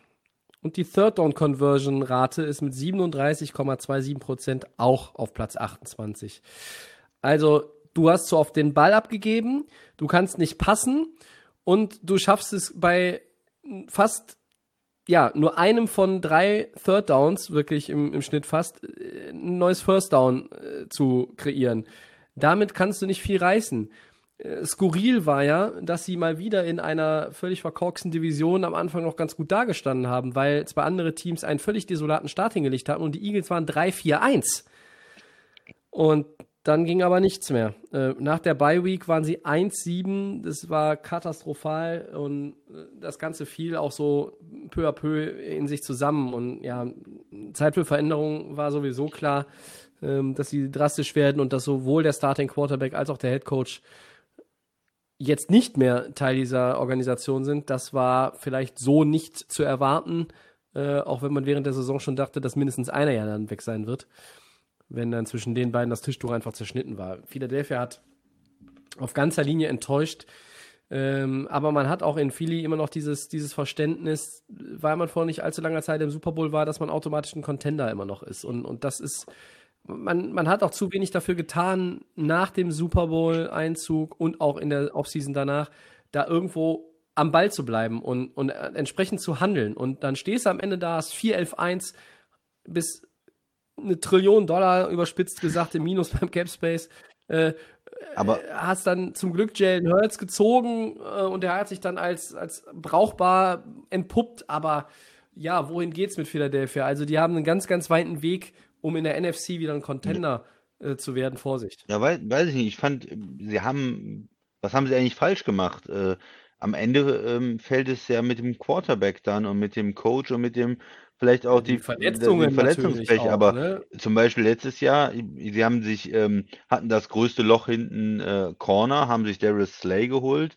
Ähm, man hat ja schon versucht, auch de, äh, diese äh, starke Front, äh, diese Front Seven zusammenzuhalten, also mit Fletcher Cox, mit Brandon Graham, mit Derek Barnett, ähm, zum Beispiel, um, um da ähm, ja, weiter auch Druck zu machen. Das hat ihn ja eigentlich auch im Super Bowl dann gegen Brady am Ende ähm, den, den Sieg beschert. Äh, mit der, mit den ganzen Verletzten in der Offense, ja klar kann man sagen, man hat da auf die falschen Spieler gesetzt, aber ja, mir fällt noch schwer, ähm, sie haben ähm, Wentz natürlich bezahlt, aber hätte man da eine andere Entscheidung treffen können, treffen sollen, hätte man da länger warten müssen, war es ähm, Doug Peterson, wo ich ja am Anfang auch kritisch war, wenn du dich erinnerst, der hat mich natürlich dann durch seinen Super Bowl Run auch irgendwo überzeugt. Da kann, was kann man da noch gegen sagen?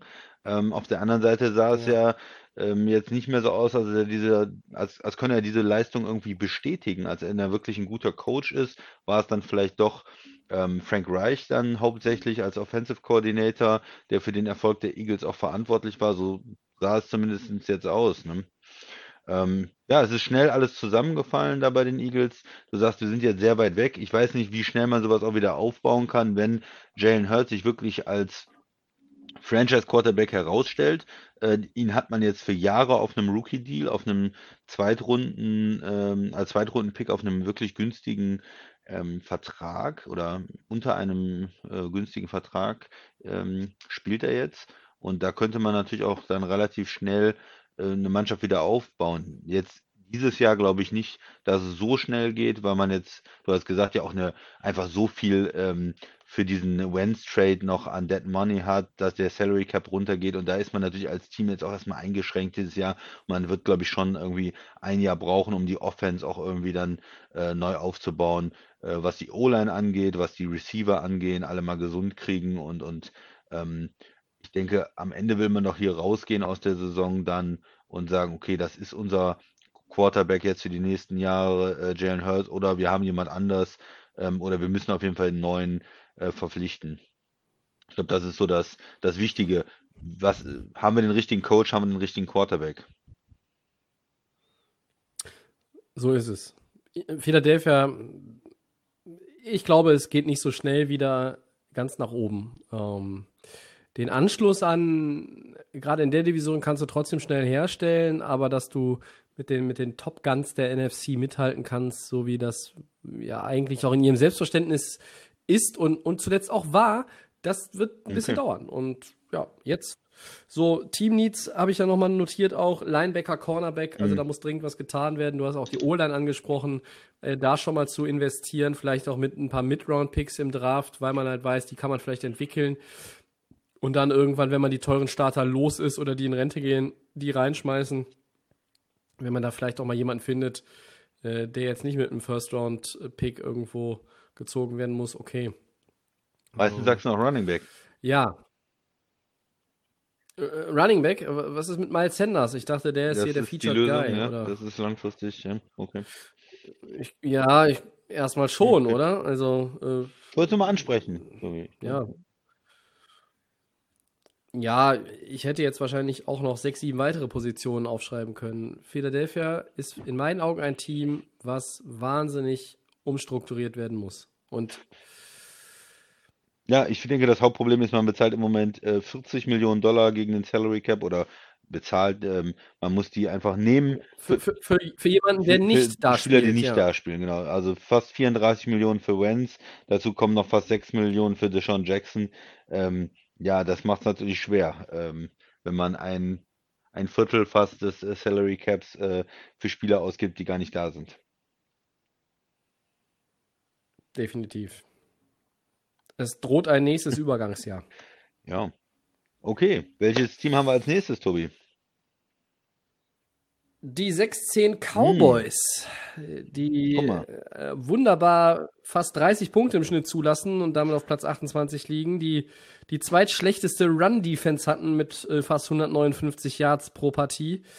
Ähm, und ein Cowboys-Team, das Siege ausnahmslos gegen äh, welche Teams hatte. Ich lese sie kurz vor. Achtung, Boys and Girls, Atlanta, Giants, Minnesota, Cincinnati, San Francisco, Philadelphia. Was haben die sechs Teams gemeinsam? Ja, die hatten alle keinen Winning Record wahrscheinlich. Die waren alle nicht in den Playoffs, korrekt. Und äh, das sagt halt auch so dann so ziemlich alles über die Saison der Cowboys in meinen Augen, ja. Äh, klar, die Verletzung von Doug Prescott hat das Team zurückgeworfen. Du hattest mit Andy Dalton einen zumindest tauglichen Backup, keinen guten Backup, aber einen Backup, der andere Teams hatten, hätten schlechtere Backups dann in der vergleichbaren Lage gehabt. Aber Dallas Saison war natürlich äh, auch geprägt einfach von dieser katastrophalen Defense. Und Mike McCarthy hat in seinem ersten Jahr, äh, nachdem er den Klepper äh, Jason Garrett beerben durfte, welch Ehre, ähm, jetzt auch nicht Bäume ausgerissen. Und ja, ich bin äh, von den Cowboys irgendwo am Ende doch enttäuscht gewesen. Ja, ich meine, sie hatten dann auch auf der Zielgeraden, wie so oft in den letzten zehn Jahren, die Chance, es doch irgendwie zu, zu reißen und in die Playoffs zumindest einzuziehen, haben es nicht geschafft. Es lag in erster Linie an Prescott-Verletzung und einer ja äh, wirklich katastrophal schlechten Defense. Ähm, auch in Dallas äh, muss ein bisschen gearbeitet werden. Die O-Line ist nicht mehr so gut wie vor zwei, drei Jahren. Da sind Verletzungen, Rücktritte, das haben wir oft genug thematisiert. Aber natürlich, Dallas im Vergleich zu Philadelphia hat ein ganz anderes Roster. Ja, da ist so viel Firepower, da ist Ezekiel Elliott, du hast super Receiver, ähm, du hast auch ein paar Playmaker in der Defense, einfach Talent. Franchise Quarterback, ähm, den du jetzt Ähm, unter Vertrag hast für, für mehrere Jahre. Den mit dem neuen Deal richtig. Und äh, da kannst du doch eigentlich jetzt was draus machen, oder? Schon, ja. Man, man kann natürlich ähm, die, die ähm, Sichtweise haben, äh, die Verletzung von Dak Prescott zerstört die Saison und dann ist es am Ende vielleicht auch ganz gut, dass du äh, einen Losing Record hast und einen relativ hohen Draft-Pick bekommst, weil am Ende, ob du jetzt 8-8 gehst, das, das hilft dir auch nicht viel weiter, oder? Also ähm, die Saison war Ja. irgendwie schon, schon dadurch einfach äh, zerstört. Sie haben ihn jetzt, äh, haben das endlich geregelt, die Geschichte mit dem Franchise-Tag, so, haben ihm jetzt einen langfristigen Vertrag gegeben und da kann es weitergehen. Ähm, die Skill-Position-Player, äh, die Receiver, Running Back, da sind sie gut aufgestellt. Du hast es richtig thematisiert. Der O-Line ist ja auch immer noch Talent da. Zach Martin ist immer noch da. Äh, Tyron Smith ist immer noch da. Und da muss man jetzt gucken, dass man die, ähm, dass die fit bleiben und dass man da rum äh, ein bisschen, ein bisschen nachschärft und, und die O-Line wieder ein bisschen verstärkt. Insgesamt gibt es eigentlich keinen Grund, warum die Offense schlecht sein sollte. Äh, wo man sich Gedanken machen muss, ist natürlich über die Defense, weil man auch am Anfang der Saison, als Dak Prescott wahnsinnig gut gespielt hat und sie extrem viele Punkte gemacht hat, haben äh, trotzdem Spiele verloren. äh, Ja, haben sie trotzdem Spiele verloren und das lag an der Defense. Und ähm, da muss man, muss man was tun. Äh, letztes Jahr haben sie die äh, gerade in der Secondary Spieler verloren, Corner. Ähm, das ist nicht richtig ersetzt worden. Die Defense ist etwas besser geworden im Laufe des Jahres, ähm, im Laufe der Saison äh, 2020, aber ähm, da war doch ähm, schlechter als erwartet, äh, muss ich sagen. Und ähm, eigentlich haben sie ja Spieler, äh, Linebacker gerade, die, die gut sind, aber ja, ich finde, da muss man in die Defense investieren, da muss man auch äh, ein gutes Coaching haben und, und dann versuchen, dass die, die Defense auch so ein bisschen ähm, okay ist. Die muss ja jetzt nicht überragend sein, aber wenn die, wenn die Offense richtig gut ist, eine Top 10 Offense und du hast eine durchschnittliche Defense, dann kannst du ja zumindest schon mal Richtung, Richtung Playoffs gucken und eigentlich ähm, bist du das stärkste Team in der Division. Äh, Weil du hast einen Franchise-Quarterback und die anderen nicht. Äh, Philadelphia hat keinen und wir kommen ja gleich noch zu den anderen beiden Teams. Äh, da, Dak Prescott ist der beste Quarterback in der, in der Division, ganz klar. Und äh, du hast einen erfahrenen Coach, du hast äh, gute Skill-Position-Spieler und du musst jetzt die Defense dahin bringen, dass du auch diese Division mal souverän wieder gewinnst. Das muss der Anspruch sein für Dallas. Absolut. Ich meine, wenn ich mir die Offense angucke, ne, gehe ich nochmal so ein bisschen in den Kader durch. Du hast Cooper, du hast Gallup, Ja, du hast CD Lamb, das gute sind Receiver. Top-Receiver. Ja. Ähm, und, und du hast eine, äh, bei den Running Backs hinter Elliott natürlich auch Tony Pollard, der einfach eine gute Rolle gespielt hat, ne?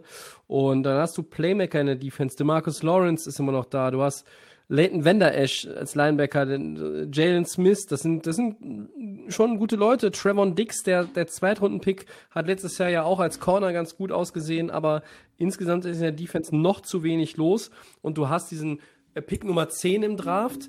Ich gehe eigentlich davon aus, dass sie auch Richtung O-Line gucken. Aber du hast den Second Rounder, du hast den Third Rounder und du hast einen Kompensationspick noch in der dritten Runde. Und willst ich du alle in die glaube, Defense investieren? kann man durchaus machen, wollte ich gerade sagen. Also, ob, ob mein zweiter Mockdraft dann irgendwann in ein paar Wochen wirklich da auf, auf 10 immer noch einen O-Liner hat. Ich glaube, dass es einfach von dem, was dann noch auf dem Board ist, muss Dallas eher Richtung O-Line gucken.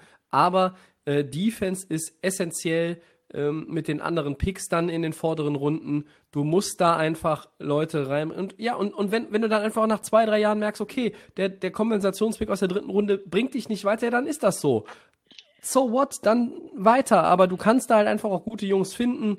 Ähm, Starspieler in der National Football League, ich will jetzt nicht wieder mit dem Top-Paradebeispiel ankommen, findest du aber auch in den Runden 4 bis 7. Ja? Du findest sie auch Ja, undrafted. Ja? Aber die, die, die Cowboys sind, wie du schon sagst, einfach natürlich auch in der Prime Position in der NFC East, weil sie sind das talentierteste Team. Und daraus gilt es jetzt Kapital Ja. zu schlagen. Und wenn Prescott relativ zügig an seine alten, an seine alten Leistungen anknüpfen kann nach der Verletzung, dann sehe ich für Dallas auch eine, eine gute Zukunft. Ich weiß nicht, ob sie in 2021 äh, um den, um den, äh, ums NFC Title Game mitmischen können, aber eigentlich heute, wenn du mich heute fragst, Tobi, wer ist denn dein Divisionsfavorit NFC East, sage ich Ja, Cowboys. und, Und, und wer würde dagegen ja, da kann man höchstens halt mit den, äh, mit den Giants vielleicht gleich kommen, da sprechen wir noch drüber, aber von der Offense her eigentlich her. Du? Aber du würdest doch nicht die Giants ähm, nehmen. Ja, von der, von der Offense muss man einfach sagen, dass die, die Cowboys da am talentiertesten sind. Sollen wir weitergehen? Wir kommen, wir sprechen auch über die anderen Teams. Achso, Ja, ich habe noch äh, der Vollständigkeit halber äh, Team Needs Ja. aufge, aufgeschrieben und das passt dann auch ganz gut dazu. D-Line, äh, Innen, Safety, Cornerback. Also klar. äh, Defense, Defense, Defense. So, weiter geht's, Christian, mit den von dir angesprochenen 6-10 Giants. Bitteschön. Ja, ich hatte die eigentlich erst an Position äh, 3 gedacht. Ich war, war gar nicht bewusst, äh, dass die an 2 waren. Das ist in der, in dieser Division, da weiß man gar nicht welches 7-9 oder, oder 6-10 Team da jetzt wo genau am Ende gelandet ist. Die waren alle schlecht, muss man sagen. Ähm, ja, die, die Giants äh, war eine enttäuschende Saison letztes Jahr, würde ich sagen. Äh, Ich glaube, da, da wird auch keiner der Giants-Fans irgendwo widersprechen. Ähm, ja, das Wichtigste, äh, Daniel Jones hat sich nicht besonders gut weiterentwickelt, würde ich sagen. Also als ähm, Erstrundenpick in 19 hat er zwei komplette Saisons gespielt. Ich bin immer noch da überzeugt von, dass er nicht äh, die Antwort ist als Quarterback. Er hat zu viele Turnover, zu viele äh, Fumble, ähm, ist nicht ähm, äh, vorsichtig genug mit dem, mit dem Football, hat da keine, kein Gefühl für das Spiel manchmal, äh, verliert dann ähm, einfach ähm, zu, zu oft in entscheidenden Situationen äh, den Ball und ja, damit ist er, ist er für mich kein Franchise-Quarterback und ich glaube, die Giants haben da auch schon wieder ihre Zweifel und sind ja nicht mehr so hundertprozentig von ihm überzeugt. Ähm, ja, dazu ähm, Joe Judge im, im, im ersten Jahr, ja, habe ich jetzt auch nicht so viel gesehen, was, äh, was mich komplett überzeugt hat. Jason Garrett als Offensive Coordinator, ähm, ja. Komm, bitte, Ja, sag es, äh, sag es. Hat, hat, hatte ich irgendwas an der Offense total überzeugt, dass, dass es irgendwie äh, gut Nein. aussah? Ähm, sie investieren jetzt, okay, muss man sagen. Äh, Kenny Golladay, wir haben es eben angesprochen, ein guter Receiver, den sie da als Nummer 1 nach New York holen, um da den Quarterback ähm, auch zu bewerten. Sie haben mit Kyle Rudolph auch einen Tight End geholt, der ja ja, eine gewisse Klasse hat und die, die, der schon auch dem, dem Quarterback nochmal helfen kann. Äh, Evan Ingram ist noch da, das heißt, du hast jetzt sogar zwei ähm, Tight Ends, die als Passempfänger da dienen können. Ja, danach äh, ist es in der, in der Offense Darius äh, Slayton, äh, äh, Sterling äh, Shepard als Receiver. Ja, vielleicht, vielleicht sind die dann besser in so einer Rolle als zweiter, dritter Receiver äh, und, und brauchen da einfach auch so eine Nummer eins, der, der da auch die Aufmerksamkeit der Defense auf sich zieht. Also ähm, als Odell noch da war, hat das irgendwie besser gepasst in, in der Offense, ähm, so mit der Hackordnung irgendwie von den Receivern. Ich weiß nicht, wie du das siehst, aber mich hat dann keiner so langfristig überzeugt. Man sieht immer mal was aufblitzen, auch bei, bei, bei Shepard, der ist ja jetzt kein schlechter Spieler ähm, oder bei, bei äh, Slayton, aber ist nie so, dass die über eine längere Zeit eigentlich äh, bis jetzt so äh, überzeugen konnten.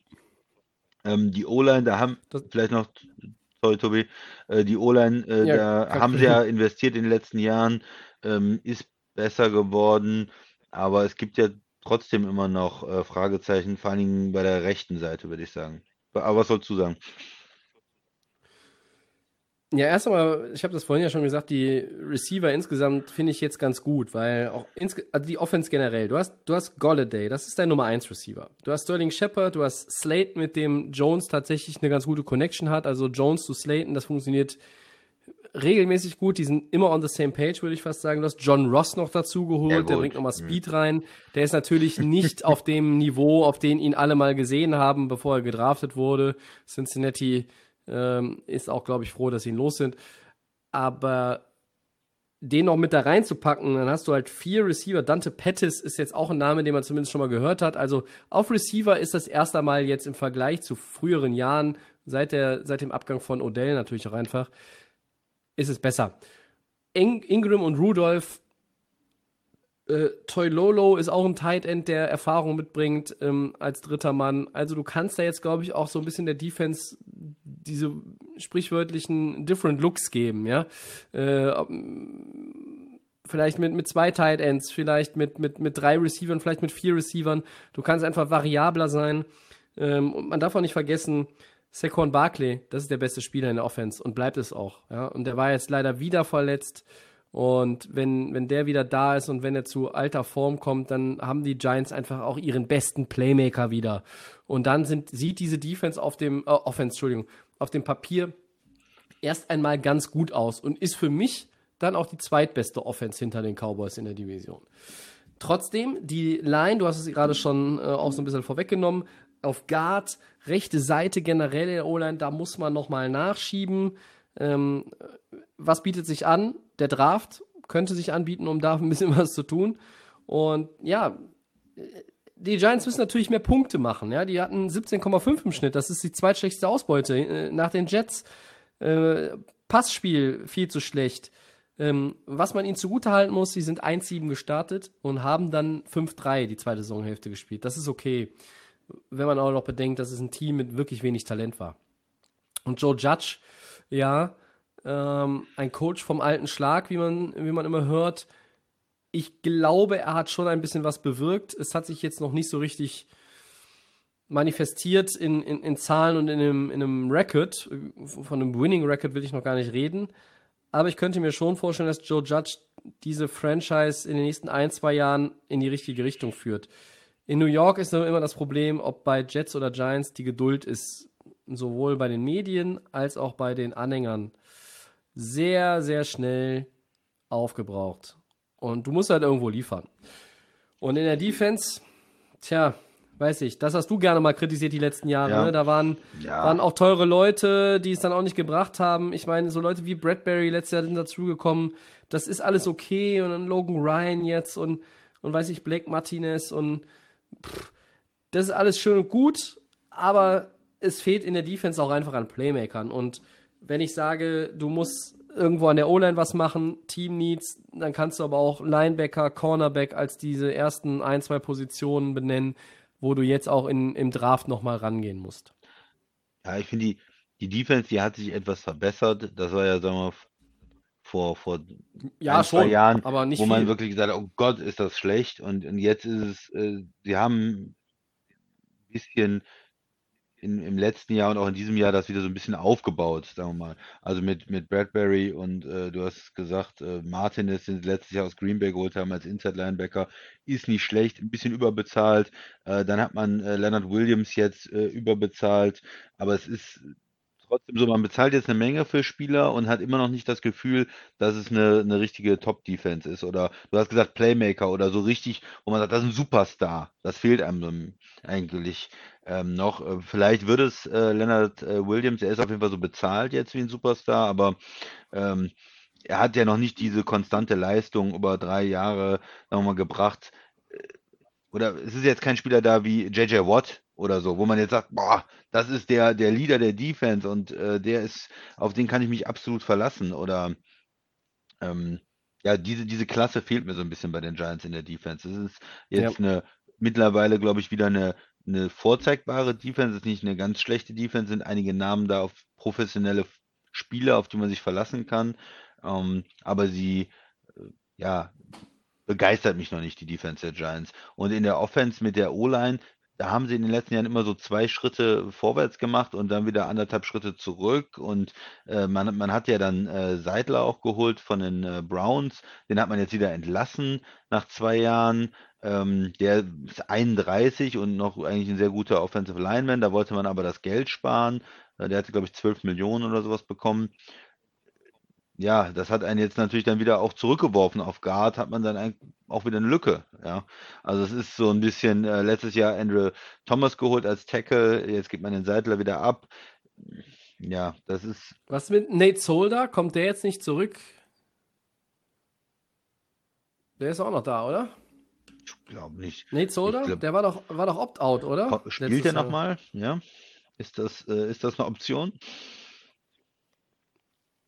Äh, jetzt muss ich gerade Ja, mal schauen. google aber, den mal. äh, Nate, Nate Solder signs new contract, will return to, to Giants. Okay. Okay, ja, ist eine Option. Ich weiß nicht, aber spielt Also er dann, auch schon, auch schon 32, spielt er dann jetzt äh, aber Right Tackle dann nochmal, äh, wenn, wenn, wenn Thomas eigentlich für die linke Seite gebucht ist? Weiß ich nicht genau, wie sie es da machen wollen. Guard immer noch, immer noch sein, eine ja. Guard und Center. ja, äh, gil- gilt es zu Ja, beobachten. also aber es ist, es ist auch ja. nicht da, ähm, dass es äh, eine absolute ähm, Katastrophe ist und es ähm, fünf Spieler fehlen, aber es ist auch immer noch nicht so eine richtige, klare Linie in der O-Line drin, finde ich. Ja. Ich hoffe ja sehr, dass Saquon Barkley stabil bleibt physisch und eine richtig gute Saison spielt und Wir haben zu Ja, wünschen. Eigentlich ja. hat es immer Bock halt, ne, dem, dem, dem zuzuschauen, hat Bock gemacht und ähm, das tat einem schon so ein bisschen weh. Junger Spieler, der ja auch irgendwann äh, gucken möchte. Ähm, müsste ja noch im Rookie-Deal sein, wenn ich äh, richtig informiert bin. Ist er. Der will ja sicherlich dann auch mal zeigen, dass er einiges wert ist. Gerade auf Running Back und diese Long-Term-Deals, die hoch bezahlt sind, haben wir schon häufiger gesagt, ist ja auch nicht Ja, so und du warst ja ein großer Daniel Jones-Fan. Was sagst du denn zur äh, Quarterback-Situation? Großer Daniel Jones-Fan, äh, da kann ich mich nicht dran erinnern. will er- ich will er- kann mich will dran er erinnern, dass ich ihn häufig sein. dir gegenüber, dir gegenüber habe ich ihn oft verteidigt, das stimmt. Aber das war ja nur für, den, für die Kontroverse im Podcast. Äh, nee, also er ist nicht der Quarterback, mit dem du, glaube ich, langfristig wirklich gewinnen kannst in New York. Ja, das sehe ich auch ein. Aber naja, wenn du dich, ich meine, klar, äh, du holst jetzt nicht zwei Receiver und definierst dich, wenn, wenn Barkley fit ist, allein über das Running Game. Das, das wäre würde das Ganze ja irgendwie ad absurdum führen, ja. Aber ich könnte mir schon vorstellen, dass Daniel Jones ein bisschen besser spielt in 2021, wenn er da wirklich mal alle fit sind. Äh, und dann im zweiten Jahr unter Joe Judge das irgendwo auch greift. Äh, er ist aber nicht der, der Top-Quarterback, den die Giants gehofft haben zu ziehen, beziehungsweise den die Giants gehofft haben, dann irgendwann entwickeln zu können. Keine Frage. Ja. Okay. Needs? Was würdest du sagen bei den Giants? Team Needs? Äh, ja, Guard, Linebacker, Cornerback. Ja. Ich glaube, du kannst im, im Draft, jetzt Free Agency ist mehr oder weniger durch die Geschichte, kannst im Draft das gar nicht alles füllen. Ja. Weil, also in, jedenfalls nicht entscheidend und gut füllen. Ich würde sagen, vielleicht sogar auch Pass Rusher, äh, Linebacker ist natürlich, genau, je nachdem, wie man das sieht, Ja. dann Outside Linebacker oder was. Mhm. Genau. So, dann haben wir noch ein Team, und zwar den Divisionssieger, ein Playoff-Team. Wahnsinn. Äh, die waren im Wildcard-Game, äh, aber auch nur, weil sie die Division gewonnen haben. Das professionelle Footballteam aus Washington, die waren 7-9. Christian, was hast du in Washington Gutes gesehen? Ja, gut, äh, überzeugt hat natürlich die äh, D-Line. Als äh, wusste man ja schon vorher, dass es die Stärke eigentlich ähm, in Washington ist mit den ganzen First-Round-Picks, mit äh, Chase Young, der überzeugt hat als Rookie auch, der, ähm, der da reingekommen ist. Und ja, insgesamt hat die Defense äh, ordentlich gespielt. Fragezeichen ist natürlich, was ist jetzt mit der Offense, was ist mit Quarterback?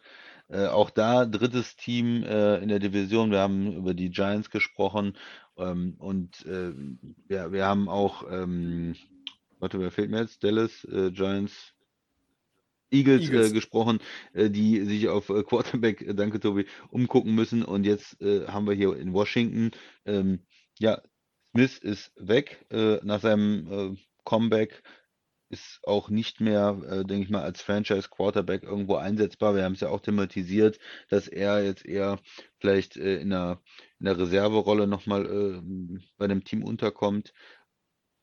Ja, und äh, du, das ist äh, ja in Washington jetzt auch wieder die Suche. Wer ist äh, der nächste Mann? Äh, man hat jetzt mit Ryan äh, Fitzpatrick, äh, wir haben es auch thematisiert, einen Übergangs, äh, eine Übergangslösung wieder. Äh, Tyler Heinecke, der dieses gute Playoff-Spiel jetzt äh, in, in eine äh, Backup-Rolle umgemünzt hat. Aber ja, langfristig, man muss ja jemanden draften, man muss da ja gucken, wie es weitergeht. Und Fitzpatrick macht Spaß, äh, ist interessant, der kann auch ein paar Spiele gewinnen, aber wirst ja auch nicht glücklich mit ihm langfristig. Also entweder er wird irgendwann verletzt sein oder er wird irgendwann auch die Spiele drin haben, wo er drei Picks äh, wirft. Da muss man ja realistisch sein. Ähm, ja, das reicht in der, in der Offense nicht. Also da ist ähm, zu wenig. Antonio Gibson ist äh, ein interessanter Spieler und äh, Terry McLaurin ist natürlich ein guter Wide Receiver, aber insgesamt, du brauchst einen Quarterback, du musst die O-Line noch äh, weiter stärken. Wieder, du hast ja auch Trent Williams letztes Jahr verloren, äh, der, der zu den 49ers gegangen ist. Und da musst du auch wieder ein bisschen, bisschen was verbessern. Und ja, aber Quarterback, Quarterback, Quarterback bleibt die Frage in Washington, oder? Quarterback bleibt die Frage. Ähm, zieh mir die Team Needs mal so ein bisschen vor. Wide Receiver Tackle hast du gerade angesprochen. Das sind auch die, die ich auf dem Zettel habe.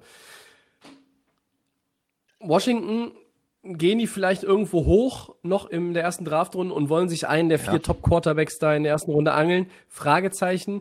Wenn ich sehe, dass hier Heineke erstmal einen, einen klassischen Backup-Vertrag geben, gerade in Zeiten, wo der Salary Cap so, so niedrig ist und dann jetzt 10, 10, Jahr, 10 Millionen für Fitzpatrick auf, ausgeben, sage ich hier und heute, nein, die gehen in der ersten Draftrunde nicht hoch. Die spekulieren auf nächstes Jahr, deutlich fetterer Cap und dann richtig rein. Entweder dann nochmal irgendwo hochtraden, äh, weil man vielleicht ja auch in dieser Division wieder sechs, sieben Siege, sechs oder sieben Siege holt, dann ist man jetzt kein Top-5-Pick. Dann äh, also nächstes Jahr hochtraden oder nächstes Jahr Free Agency irgendwo reingehen oder nächstes Jahr irgendwo traden für, weiß ich nicht, Russell Wilson, keine Ahnung, wen auch immer. Also Washington wird sich versuchen weiterzuentwickeln, indem sie jetzt wieder einen klassischen Übergangsstarter eigentlich da installieren ähm, und dann müssen sie spätestens 22 aber wirklich auch eine Antwort finden auf Quarterback, mit der man mal mehrere Jahre auch gehen kann. Fitzpatrick ist es nicht. Hoher Unterhaltungswert, ja, keine Frage. Gewinnt ja auch ein paar Spiele, verliert ja auch ein paar Spiele. Was war in der letzten Saison gut? Christian hat es gesagt, Top 5 Defense nach abgegebenen Yards. Äh, die Jungs da vorne, Young, Payne, Allen, Sweat und wie sie alle heißen, die werden ja noch besser, glaube ich. Die sind noch jung, die ja. werden noch besser und ähm, das macht dann schon Bock. Das ist eine starke Defense. Äh, Washington war auch wie die Giants am Anfang katastrophal 1-5. Dann haben sie einen 6-4-Stretch äh, hingelegt. Das ist auch dann aller Ehren wert, wenn man auch bedenkt, dass natürlich die Offense einfach, ja, nicht über das Talent verfügt wie andere in der NFL. Ähm, äh, was mir ein bisschen unter den Teppich gekehrt wurde in der ganzen, am Ende der Saison, Washington hatte schon irgendwo Unterhaltungswert, ne? Weil 23 äh, Takeaways, 27 Turnover, also da war irgendwie immer was los. Die, die Spiele machen zwar den Coaches graue Haare, aber äh, unterhaltsam war es allemal.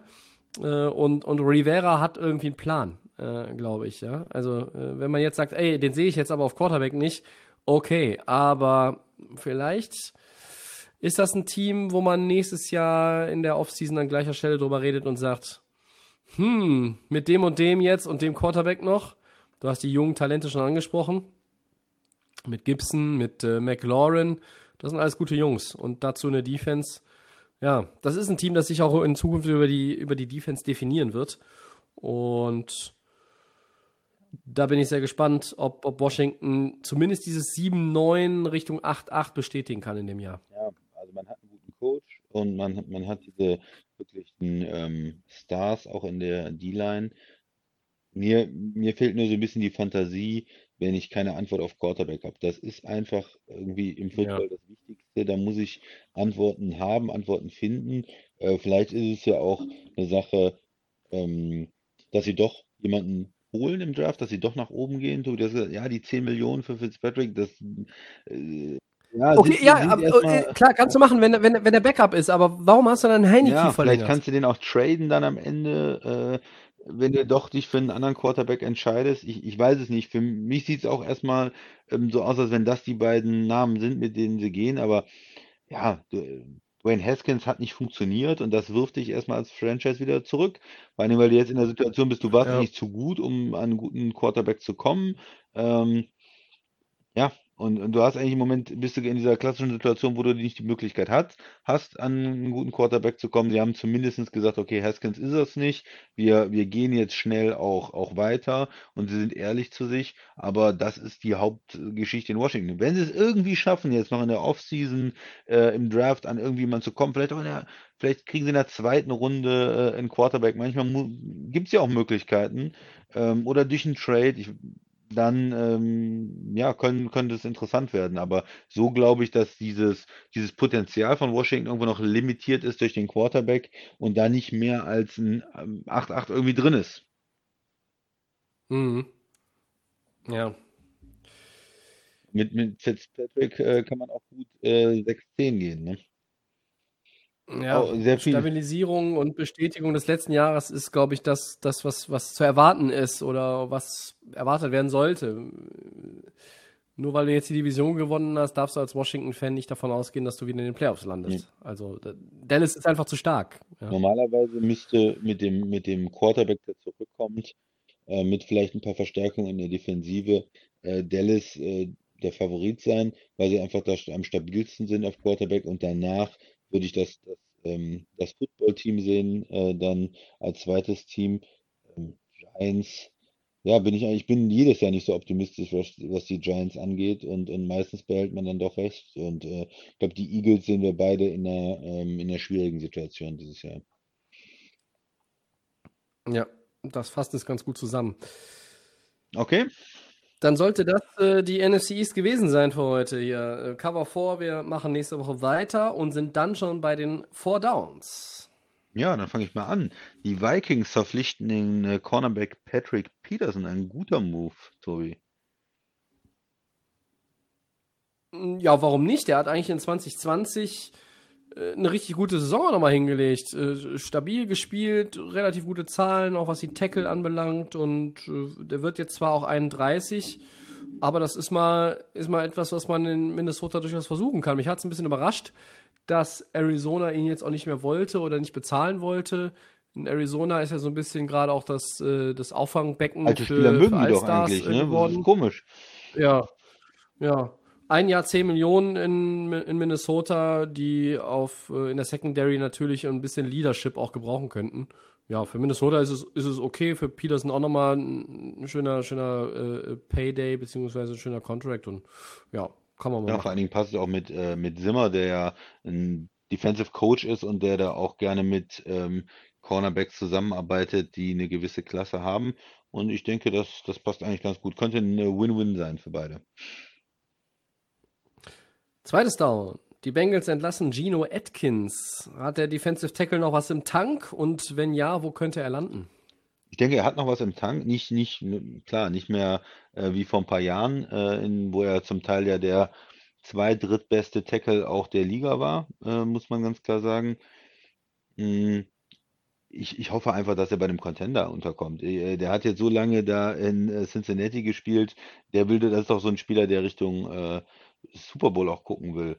Ja, und das heißt, die üblichen Verdächtigen für mich. Tampa, Green Bay, Rams, in der NFC, äh, Kansas City, wer, wer kann sich ihn leisten, aber wie viel Geld ist er bereit zu verzichten, um vielleicht bei einem, bei einem Top-Team zu spielen? Bills, also wenn die Rams sagen, wenn die Rams sagen, ähm, wir kriegen den, wir kriegen den günstig und der könnte Michael Brockers ersetzen als Defensive Tackle und der ist auch vor allen Dingen physisch fit, aber das sind eine Menge Konjunktive, dann würde sich das lohnen. Green Bay habe ich auch schon mal gelesen. Ich habe auch gelesen Cleveland Raiders als mögliche Landing Spots. Atkins hat natürlich ein ganz, ganz schlechtes Jahr hinter ja. sich. Ne? Er war in, hat, in, hat acht Spiele nur gemacht, war in keinem der Starter, er war in Cincinnati auch auf dem Abstellgleis. Äh, er war auch nicht so richtig fit. Die Trennung war irgendwo folgerichtig. In Cincinnati ja. muss man auch, will man, will man sich auch verjüngen und, und, und, und aufstellen für die Zukunft. Und wenn Atkins irgendwo vielleicht als Belohnung, sage ich jetzt mal, für, für seine wirklich, ja, Opferbereitschaft in, in Cincinnati die Knochen hinzuhalten, wo du jahrelang auf verlorenen Posten warst, noch irgendwas Schönes Schönes bekommt, äh, sowohl finanziell als auch von, vom sportlichen Ausblick her, dann würde ich, würd ich mich freuen für ihn. Aber ja, äh, jetzt benutze ich das Wort mal. Da bin ich ein bisschen skeptisch, dass er tatsächlich irgendwo Noch was drin. äh, Also ja, unter, unterkommt, wo, wo er, ja wo er ich gewinnen würde ihm kann. jetzt natürlich nicht einen langfristigen Vertrag geben. Es ist, wir sprechen hier von einem Einjahresvertrag, ne? Für eine ähm, erträgliche, Zwei, erträgliche äh, äh, Anzahl an, an, an Dollars, ja. Also. Okay. Ja. Die Rams, Tobi, verstärken sich mit äh, Deshaun Jackson und die Chargers mit Jared Cook. Gut oder schlecht für die LA-Teams? Ja, Vet Veteran Help für LA. Ähm, der bessere Deal äh, liegt in meinen Augen ganz klar bei den Chargers. Ähm, Jared Cook, Einjahresvertrag, 4,5 Ist der Millionen Ersatz garantiert, bis zu 6 Für Millionen Henry, right? Ist ja, äh, ja, und es ist auch in meinen Augen, auch wenn er natürlich älter ist, der bessere Hm. Hunter Henry. Ähm, der hat 16, der hat 16 Touchdown-Pässe gefangen in den letzten zwei Jahren. Der ist in der Red Zone ein absolut zuverlässiges Target. Und das ist genau das, was Justin Herbert auch gebrauchen kann. Ähm, neben Keenan Allen und diesen Speedy Receivern wie Mike Williams, dass er da einfach noch jemanden hat. Hoch, Jumpball, zack, bumm, Touchdown. Ja. Und und jetzt kommt der schöne Übergang, den ich mir zurechtgelegt habe. Jared Cook hat in den vergangenen beiden Jahren mehr Touchdown-Pässe gefangen und sogar doppelt so viele Touchdown-Pässe gefangen, wie Deshaun Jackson Spiele absolviert hat.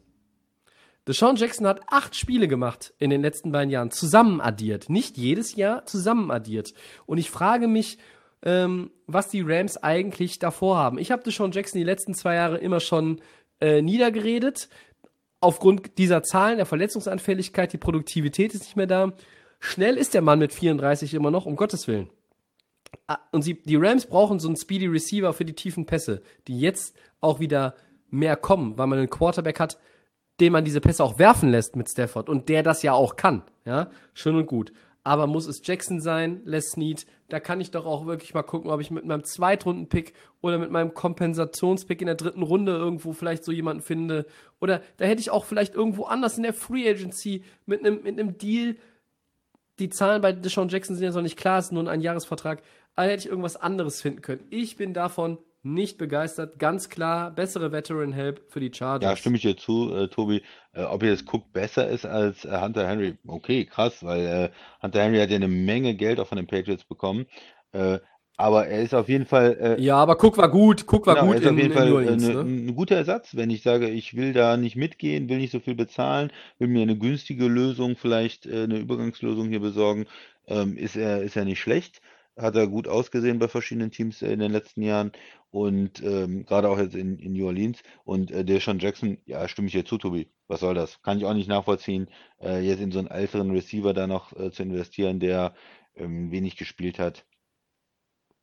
Ich glaube nicht, dass, dass wir nochmal viel von äh, Deshaun Jackson sehen. Vielleicht mal eins oder ein oder zwei Spiele, dann ist er wieder verletzt. Ich glaube nicht, dass es viel bringt für die Rams. Wenn, der, wenn die Rams sicher sind, dass er sich, dass er physisch stabil nach LA kommt, dann kann sich das lohnen, weil du brauchst ja, du brauchst ja keinen Deshaun Jackson, der, der 5, 6, 7, 8, 9 Bälle fängt, sondern zwei oder drei pro Spiel und, und vielleicht drei, damit 20, 30 Yards per Catch macht. Das ist ja genau das, was sie suchen. Und Josh Reynolds ist weg.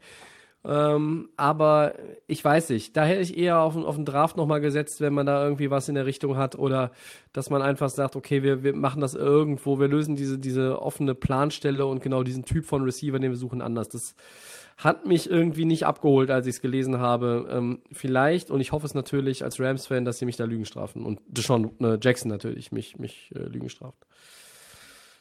Ja, viertes und letztes Down, Christian. Von den Broncos zu den Texans ist Running Back Philip Lindsay eine gute Verstärkung für Houston. Ja, ist ein Spieler, der schon, schon gute, ähm, gute Stats zum Teil hatte und, und gute Spiele. Ähm, immer so ein bisschen äh, hoch und runter für mich, nicht, nicht so ganz konstant, auch von den Einsatzzeiten, er- die er ja bei den ähm, Broncos äh, über die Jahre bekommen hat, dann auch immer mit, mit Gordon dann zum Teil und ähm, ja, ist ein, ist eine Sache, finde ich okay. Ähm, ich weiß aber auch nicht, ob äh, Houston jetzt irgendwie ein Running Back wirklich weiterhilft. Die haben, glaube ich, auch ganz andere Probleme. Tobi.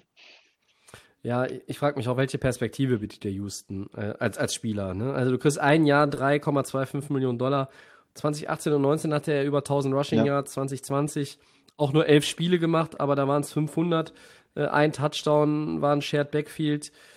Ähm, der war so ein bisschen Talent mit, mit, mit viel Upside, ne? so ein bisschen promising Running Back und das ist ins Stocken geraten. Und bei Houston sehe ich irgendwo den ganzen, den Gesamtplan auch derzeit nicht. Die gehen weiterhin und wollen immer wieder in Running Back investieren, Running Backs holen, Draft Picks für Running Backs abgeben. Ähm, ich weiß nicht, warum, da kann man einfach mal jemanden draften und hat vielleicht auch einen, einen, einen Upside Running Back oder wie du es eben formuliert hast. Also mm. ja, also ja. Auch nicht, es ist auch nicht schrecklich. Also nur man fragt sich bei Houston, wo, also, wo führt das jetzt groß hin? Ja. Ähm, wir haben noch eine Frage reinbekommen, die wollte ich ans Ende packen, sonst kommt hier gleich immer meine Frage, ob wir noch was Wichtiges vergessen haben. Ähm, der Basti schrieb, der Draft rückt ja immer näher. Heute eine thematisch passende Frage, um Gottes Willen. Draft ist ja für uns noch so weit weg. Ähm, wer hatte denn den besseren Draft? Und ich lese jetzt einfach mal vor, was er getwittert hat. Die Vikings 2015 mit den Picknummern äh, Trey Waynes, Runde 1, Pick 11, Eric Hendricks 2,45, Daniel Hunter 3,88, Stefan Dix 546 und Anthony Harris, mhm. äh, undrafted Free Agent. Man vergisst es ja, Stefan Dix war ein 5-Runden-Pick. Oder im Kontrast dazu die Saints von 17, Marshawn Lettimore 1,11, Ryan Ramchick 1,32, Marcus Williams 2,42, Elvin Kamara 3,67, Alex Anceloni 376, Trey Hendrickson 303. Die Picks, die nicht gezündet haben, habe ich nicht genannt, schreibt er. Ja, ähm, ich hätte äh, am Anfang war ich bei den äh, Vikings nicht so, ja, hm, hm, hm. und dann kommt dieser Dix-Pick dann noch, der ist dann so, wow, da haben sie natürlich einen Knaller gezogen, aber ja, mehr ähm, Star Power da bei den Saints. Also der, dieser Saints Draft ist, glaube ich, insgesamt, was wir in den letzten Jahren gesehen haben, über alle Teams einfach der beste ähm, Draft. So viele Starter, so viele Top-Spieler. Klar, auch, auch eine Menge ähm, Möglichkeiten da mit den Picks gehabt, ähm, aber das überzeugt mich weiterhin am meisten, Tobi. Saints. Ja, das sind, äh, das sind sechs gute Spieler in den ersten drei Runden. Einfach auch, einfach auch, weil sie weil sie wirklich diese, diese guten Spieler gefunden haben und sich für die entschieden haben in den ersten Runden, ist es, sind es die Saints. Und für mich ist der Draft der Saints auch einer der, der Top 3 Drafts der letzten fünf Jahre, ja, äh, aller Teams. Und ähm, da gab es nicht viel, was, was vergleichbar gut war. Und von daher äh, muss ich einfach sagen, äh, an der Stelle ist es New Orleans. Dann äh, brauche ich jetzt, glaube ich, nicht nochmal fragen, ob wir was vergessen haben, sondern gehe über in unsere Verabschiedung. Das war Episode 170 von Delay of Game NFL. Wir bedanken uns fürs Zuhören. Ja. Tobi, ich danke dir. vielen Dank. Der Podcast bei Soundcloud, Apple Podcasts, Spotify und den geschätzten Kollegen von at Delay of Game NFL bei Facebook und bei Twitter. Bei Instagram findet ihr uns unter Delay of Game Podcast. Nächste Woche sind wir wieder da mit Episode 171. Ich gucke nochmal in den Spielplan der DEG und sage dem Christian dann hinterher Bescheid, wann wir aufnehmen. Der Christian hat ja immer Zeit. Der Pandemie, das ist ja, Tobi. Das ist ja fabelhaft. Ja. Mit dem kann man arbeiten. Ja, einstweilen äh, viel Spaß äh, bei was auch immer ihr so macht in der Ciao. Woche. Wir sind raus. Bis dann.